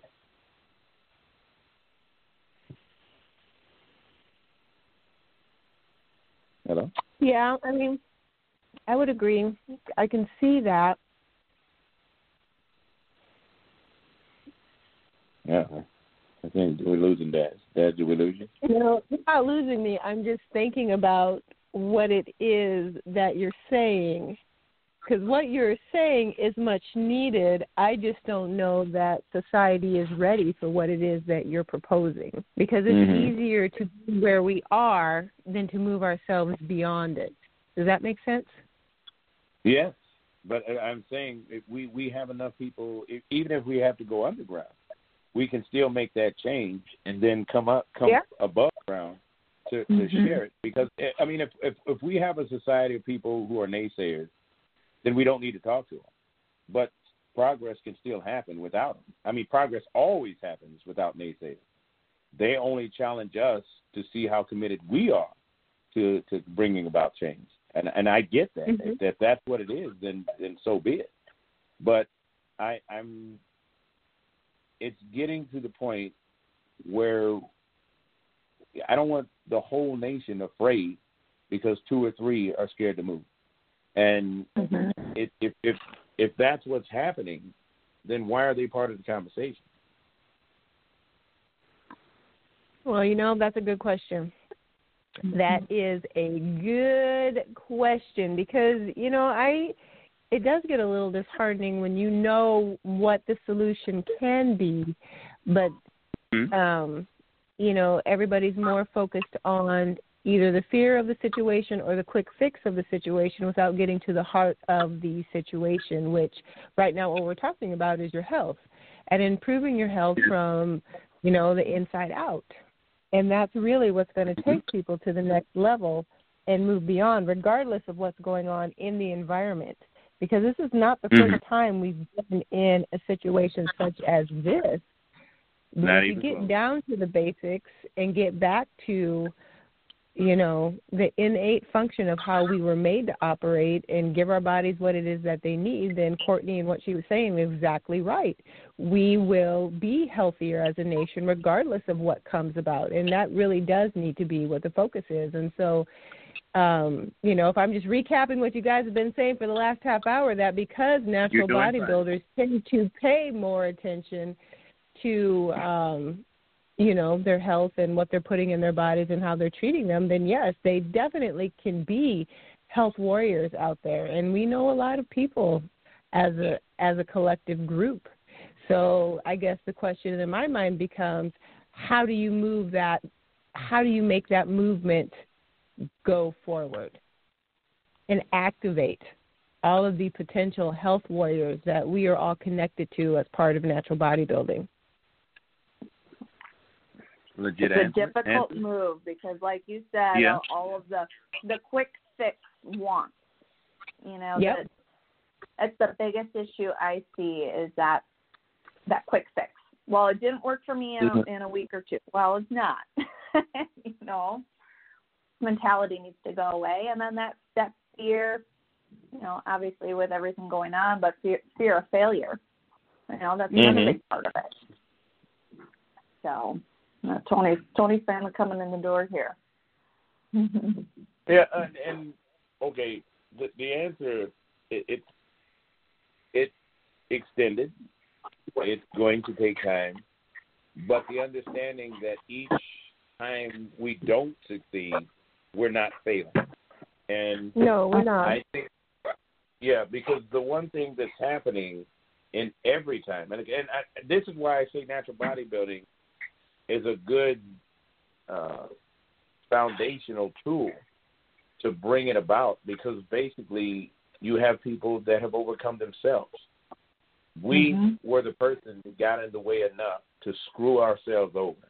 And we had to find a way to deal with ourselves and progress beyond that and then learn to help others in that progression. So the mindset of what we've already been doing is already in place. Everything, all the mental tools that we need have already been done, and we were our own mm-hmm. guinea pig. So when we wanted to give up, there was somebody there.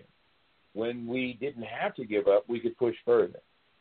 All the things that make us the, the, the better people in, in our particular groups or, or niches or cliques are there because we found a way.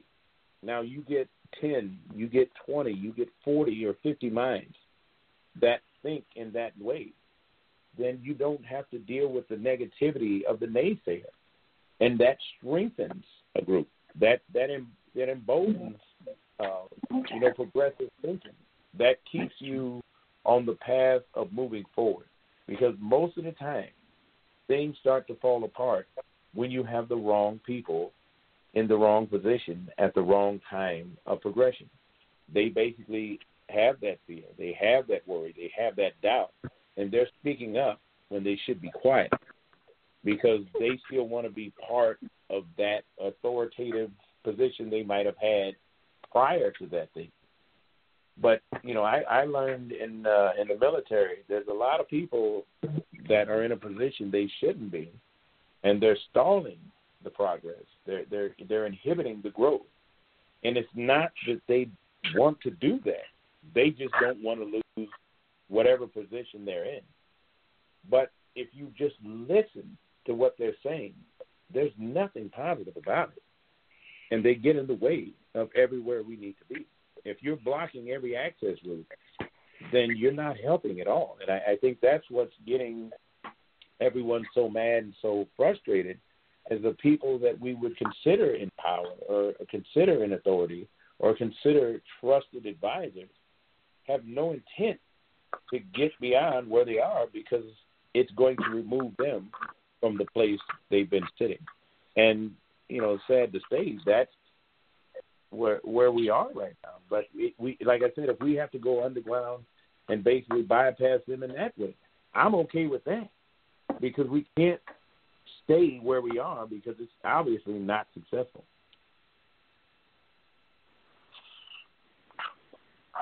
Okay, so so now what? What do we do? Well, we've we've been talking about. Courtney's been sharing some of the things she's uh, got planned for the future of her show and how to basically find new avenues and ways to address all the care and concerns of the show. So if she could reiterate that, we can start there and then see how that basically deals with regular everyday life. Yeah, so with uh, Wisconsin Warrior, um, again, the date and the venue, um, the biggest issue with everything being canceled in 2020, all those events were pushed out into 2021 and basically making the schedule very limited on what was available. Um, So Mhm. being flexible with that date was our first um, adjustment that we made, and you know having some backup options. So we want to make sure that we have um, a, a venue in other counties in case we need to adjust because it seems like county to county, um, depending on case rates, um, their restrictions are going to be a little bit more than others. So having that flexibility where we can be within the same vicinity but maybe in a different county, um, and even as much of as like I said, it's beautiful here in July. So if we need to rent a big party tent and get things brought in and have an outdoor event, I mean, we are ready to make those moves if we need to. Um, same with you know host hotels. Um, we're not sure that the host hotel we originally planned is even open anymore. Um, the contacts with them have, have been slim to nothing. So uh, we're trying to make sure we have all all sorts of backup options so that we have a good weekend event that everybody can enjoy with their family and friends. So All right. You know, I- I there's know a the will word. with the way. Oh yes, and we have the will. We really have the will, and I, I I know. I- mean, like we push ourselves to so many levels of change, and when by the time we get on stage, even we're surprised with how well it went. And I know that mindset can transform even into dealing with the worst case scenarios because we're constantly being pushed to that limit anyway. We're willing to go there. I, I remember when Ryan Doris was talking about how he he quit going there and had to go there, and I was like, you know, so I, I get it, I get it. But if you have to have somebody that has to go to that level, isn't it nice to have people that have already been to that level and, and still willing to push themselves even further because they know their success at the end of the day? And if that's the thinking, you know, someone's going to come up with an idea. I mean, like I, I, you've been backstage many times, Des, and you remember when it seemed like when everything was about to fall apart and go to pieces, there was one person that said, "Hey, why don't we try this?" And boom, it saved the whole show. And nobody really knew just how close to being ruined that it was because you just didn't accept the fact that the show was going to be ruined at all. So, you know, if this is what what it takes to basically transform something that needs transforming, I mean, let's be honest, it, it's uh, the mindset of let's get back to this and let's get back to that is just killing us. And and and if that's the the narrative, that's the the, the verbiage, that's the ideology, then we got to get some different people speaking out. And I I think natural bodybuilding is a good option uh, to take that forefront if we have to. What do you think of that? Well, hey, like we've always said in the past, we've been encouraging people to show up, turn out, show up, support, and they still have to do that. That aspect has not changed. Well, there you That go. aspect has not changed at all. And so I guess step one, people, turn up, show up, speak up, and support, support, support what you love, in whatever Even if you it's have out to wear there. a mask. Yeah. Even if you have to wear a mask. And I am not a fan of wearing masks, but I guess if that's Not what it fan. takes, Not, not a a fan. fan whatsoever. You You have just it on gotta record get here. Creative and wear the mesh, the meshy blingy ones. I don't think I don't even think that that that's beside the point. I'm I, it's about it's about principle. I've got some exactly. uh, I fun know. I know. Uh, but uh, yeah, you know, you can get creative. You can bling out your mask just to match your suit, and it's all good. I got it.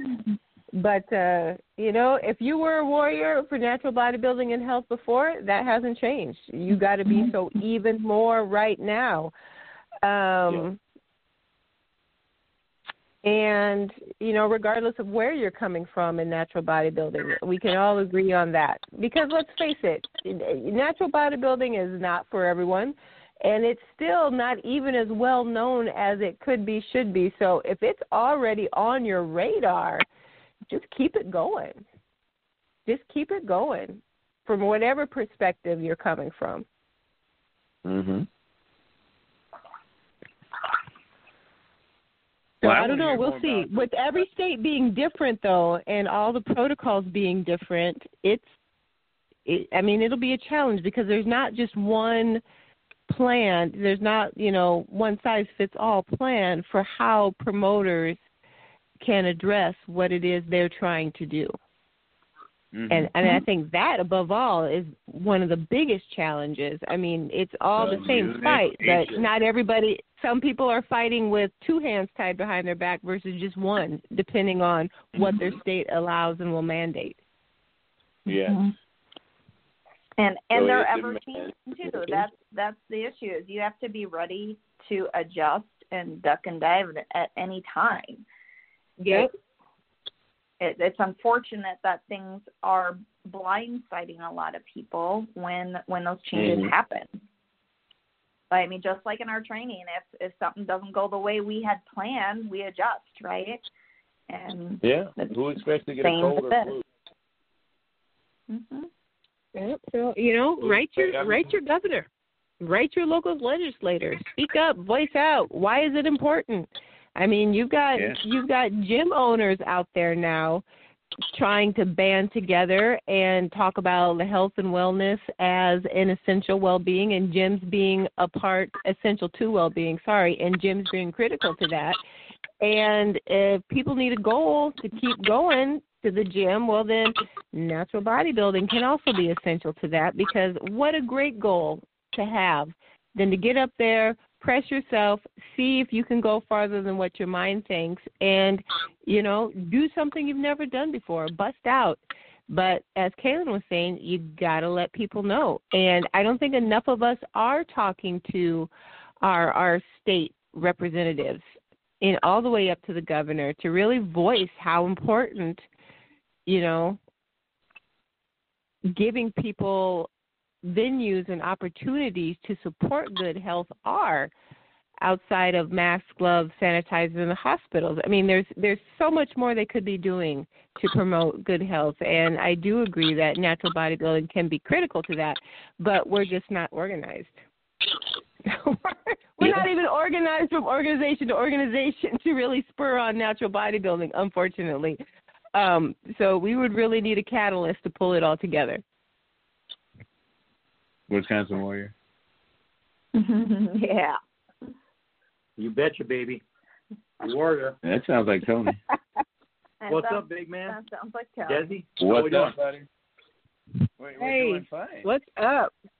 You know, I have to say though, I haven't heard that name in a while. You know, the only people that really call me Desi are the people I grew up with, like my family and people in high school. I don't think I've heard that term in many years from Oh, someone feel like outside of that group. forever. Yeah, well, there you go. See, Yeah. so it works. So it works.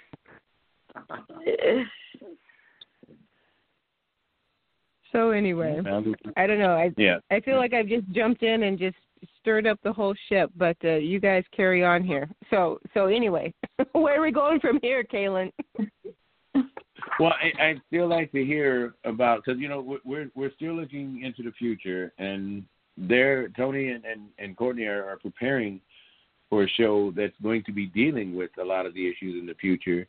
And Dad, you brought up something that, that that I hadn't addressed, and that's basically county to county, state to state. Many things are different. Uh, so, Courtney, what are some of the things that your state faces and your county faces, especially when you're looking for different locations? And Tony, maybe you can add to it, especially since you do a lot of traveling and have seen many variations of the regulations that we're speaking about. Yeah, so just from uh, just from traveling around and stuff, uh, Wisconsin is is kind of interesting because uh, they've sort of locked down portions of the state. Yeah, you know, Madison is uh, you know Madison is uh, fairly locked down as far as things go. Lots of masks everywhere inside, that kind of stuff. Eau Claire County, where we're going to be holding the, the Wisconsin Warrior Show, um, they're they're They've been fairly restrictive with Yeah. how many people are allowed in venue spaces, restaurants, etc. Um, same with Madison. So that's that's going to be our biggest obstacle is if they put a number restriction on things. Because the Pablo Center, they are very strict to the T with with those regulations. So they will absolutely not allow us to even hold the event if there are number restrictions. Um, but just 10 minutes up the road in a different county is a different story. yeah much less Oh, wow. restrictive, more open. Yeah, it's it's really strange once you get into northern Wisconsin. So uh, you kind of get a little bit of everything. It's like a, There a you have box of chocolates. you never know what you're gonna get. No. Exactly. exactly. And you know, it's Well, it's quite a long ways off. It's not like you know, it's not like it's next week where we know what it's going to be. I think, you know, March once we see March, April, May, I think we'll idea. yeah we'll know exactly what's going to happen. So um, especially with the vaccination stuff starting to roll out. You know, a lot of a lot of the tie downs I think are going to be loosened. So, Yes. and our our county rates, like they're they've been really monitoring um, the percentage of increase and decrease, and everything has really been trending down. So, I'm not I'm not too concerned with what 2021 brings. I think we'll be I think we'll be good good to go.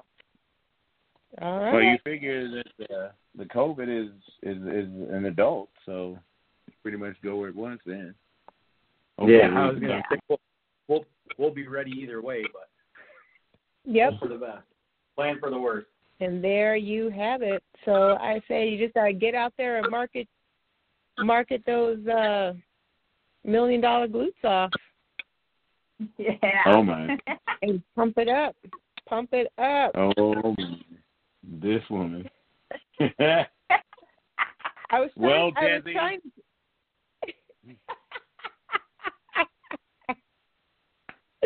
All I'm going to say is, Courtney, if you haven't insured those glutes yet, along with the rest of your physique, you should because that's your moneymaker right there. It has value. So let's get a policy out teeth. on that. Get policy out on that. At least a mill's worth. So if something happens, you're covered. Literally. You know, phys- physicians, yeah, physicians get like their hands insured. You know, leg models get their legs insured. Why not? Yep. Why not? I say look into my that. bum. That's right, your bum. Love it. Well, before we uh, end the show, uh, please uh, give the new date and time, a location about the upcoming show, and I'm sure we've got a lot of uh, questions because I think the one biggest thing, and it, and it's it's sad to say, but it's a telltale of, of what we're currently dealing. Is we will see. I think that's what everybody says when they hear it because of so many cancellations.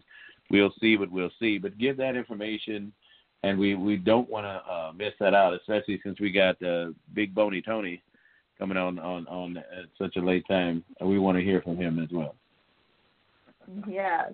So the the Wisconsin Warriors being PA show, uh, PMBA qualifier, Natty Revolution event. So you'll be able to find all of your registration information to get um, signed up for that show on nattyrevolution.com. Um, we are holding the event right now. It's set for July 10th, 2021. Um, that will be at Pablo Center in downtown Eau Claire, Wisconsin. Um, still solidifying everything else with Host Hotel yet, so that's still to be determined. And um, we are in the works of um, mailing out all the awards. We do plan on having a warrior helmet for several of the overall winners, um, as well as we would love to throw in um, all the overalls winning an embroidered weight belt with their name and division on it. Um, so Lots of big things we want to throw in. Um, lots of big sponsors going to be helping out with some full size um, supplement tubs and um, just yeah, lots of stuff in the works right now. So Mm, that's our really? yeah. It's Yeah, it's been I'm a little more interesting. We we we Yeah. started we started this, this whole thing and and the supporters just started really pouring out, you know, and uh, that's really heartwarming to us because it's it, you know this is a new venture, not not so much the organization, but kind of a uh, new thing to promote or manage a show, you know. So Mhm. uh, Definitely. support, awesome. Definitely, definitely. And that's I mean, that's exciting and it it I mean, we've been saying 2021 is probably going to be a banner year for natural bodybuilding. So this is just uh, you know, one more indicator that it's going to be shaping up to be a good thing. So that is awesome. Um we've only got a couple minutes left here, and we definitely got to give enough time for Kalen to give his snickerdoodle shout out. But before we do that, Courtney, I have uh, Mark South and uh, Tenica sending their love to you all the way from Australia. So they wanted to say hello. Congratulations to you and Tony both on your uh, on your new show. So that will be exciting. And uh, and yeah, so I guess last word on tonight, guys. You told us what, when, and where. So let's let's get the hype going. Let's get people pumped up. I am. I'm I know, but Courtney and Tony are supposed to be hyping it up over there. Come on, you got to practice your hype game. Here's your chance. Here's your chance. Not just where, but get people hyped up on why they need to be there. we we couldn't be more thankful for all of the help and guidance we've been getting um, along the way. It's the venue is incredible. It's right on the river. There's a park um, right there and a walkway. Um, we're actually going to even get um, one of our good friends to, to get some float tickets for everybody, so that everybody will be able to Oh, wow. enjoy a river float um, the Sunday after, usually mid July, is just gorgeous here. So there's just so many things in the works. We want really want to make it a weekend event for everybody um, and their families to enjoy. Yeah, the uh, the Eau Claire the Eau Claire Chippewa Falls area in, in Wisconsin here is, is just probably one of the most family friendly uh, places to come visit. And uh, you know, even if even if you're just coming to compete, it's still one of the most beautiful places on earth. So And there's an ice cream shop right there on the corner, Hey, uh-uh, right next. no. Stop it. Uh-uh. Okay, ice cream, but if it were donuts, he'd be saying, "Oh yeah." No, I'd Oh, be saying can get Claire. ice cream. That's what I'd be saying. Yeah. Mm-hmm. Eat it. So Mark also said a float needs beer and uh, several chairs, so everyone can just camp out on it. Yep, Uh, but it, it is a flotilla, and they do provide coolers, and you can put whatever beverages in those coolers you your little heart desires. Awesome, awesome. All right, guys, you heard it here. A million and one reasons why you should be there, in addition to the sheer experience that I know it's going to be a great one. Natty Revolution has the best history with providing just phenomenal shows and experience for athletes. So if that's not enough to encourage you, I don't know what else is besides this. Snickerdoodle shout out, Kaylin. Well, I know oh Claire has to have a snickerdoodle donut. yeah. yeah. All right. So, Courtney and Tony, thanks so much for being on the show and for uh, putting up with me jumping in and kind of hijacking the direction, but we got back on track. Wisconsin Warrior folks, go check it out at Natty Revolution. Put it on your calendars. So, on behalf of the Spates, everybody that tied to Wisconsin Warrior, the boys at P4P Muscle, Kaylin, and myself, your body is a temple, folks. So let's keep building it.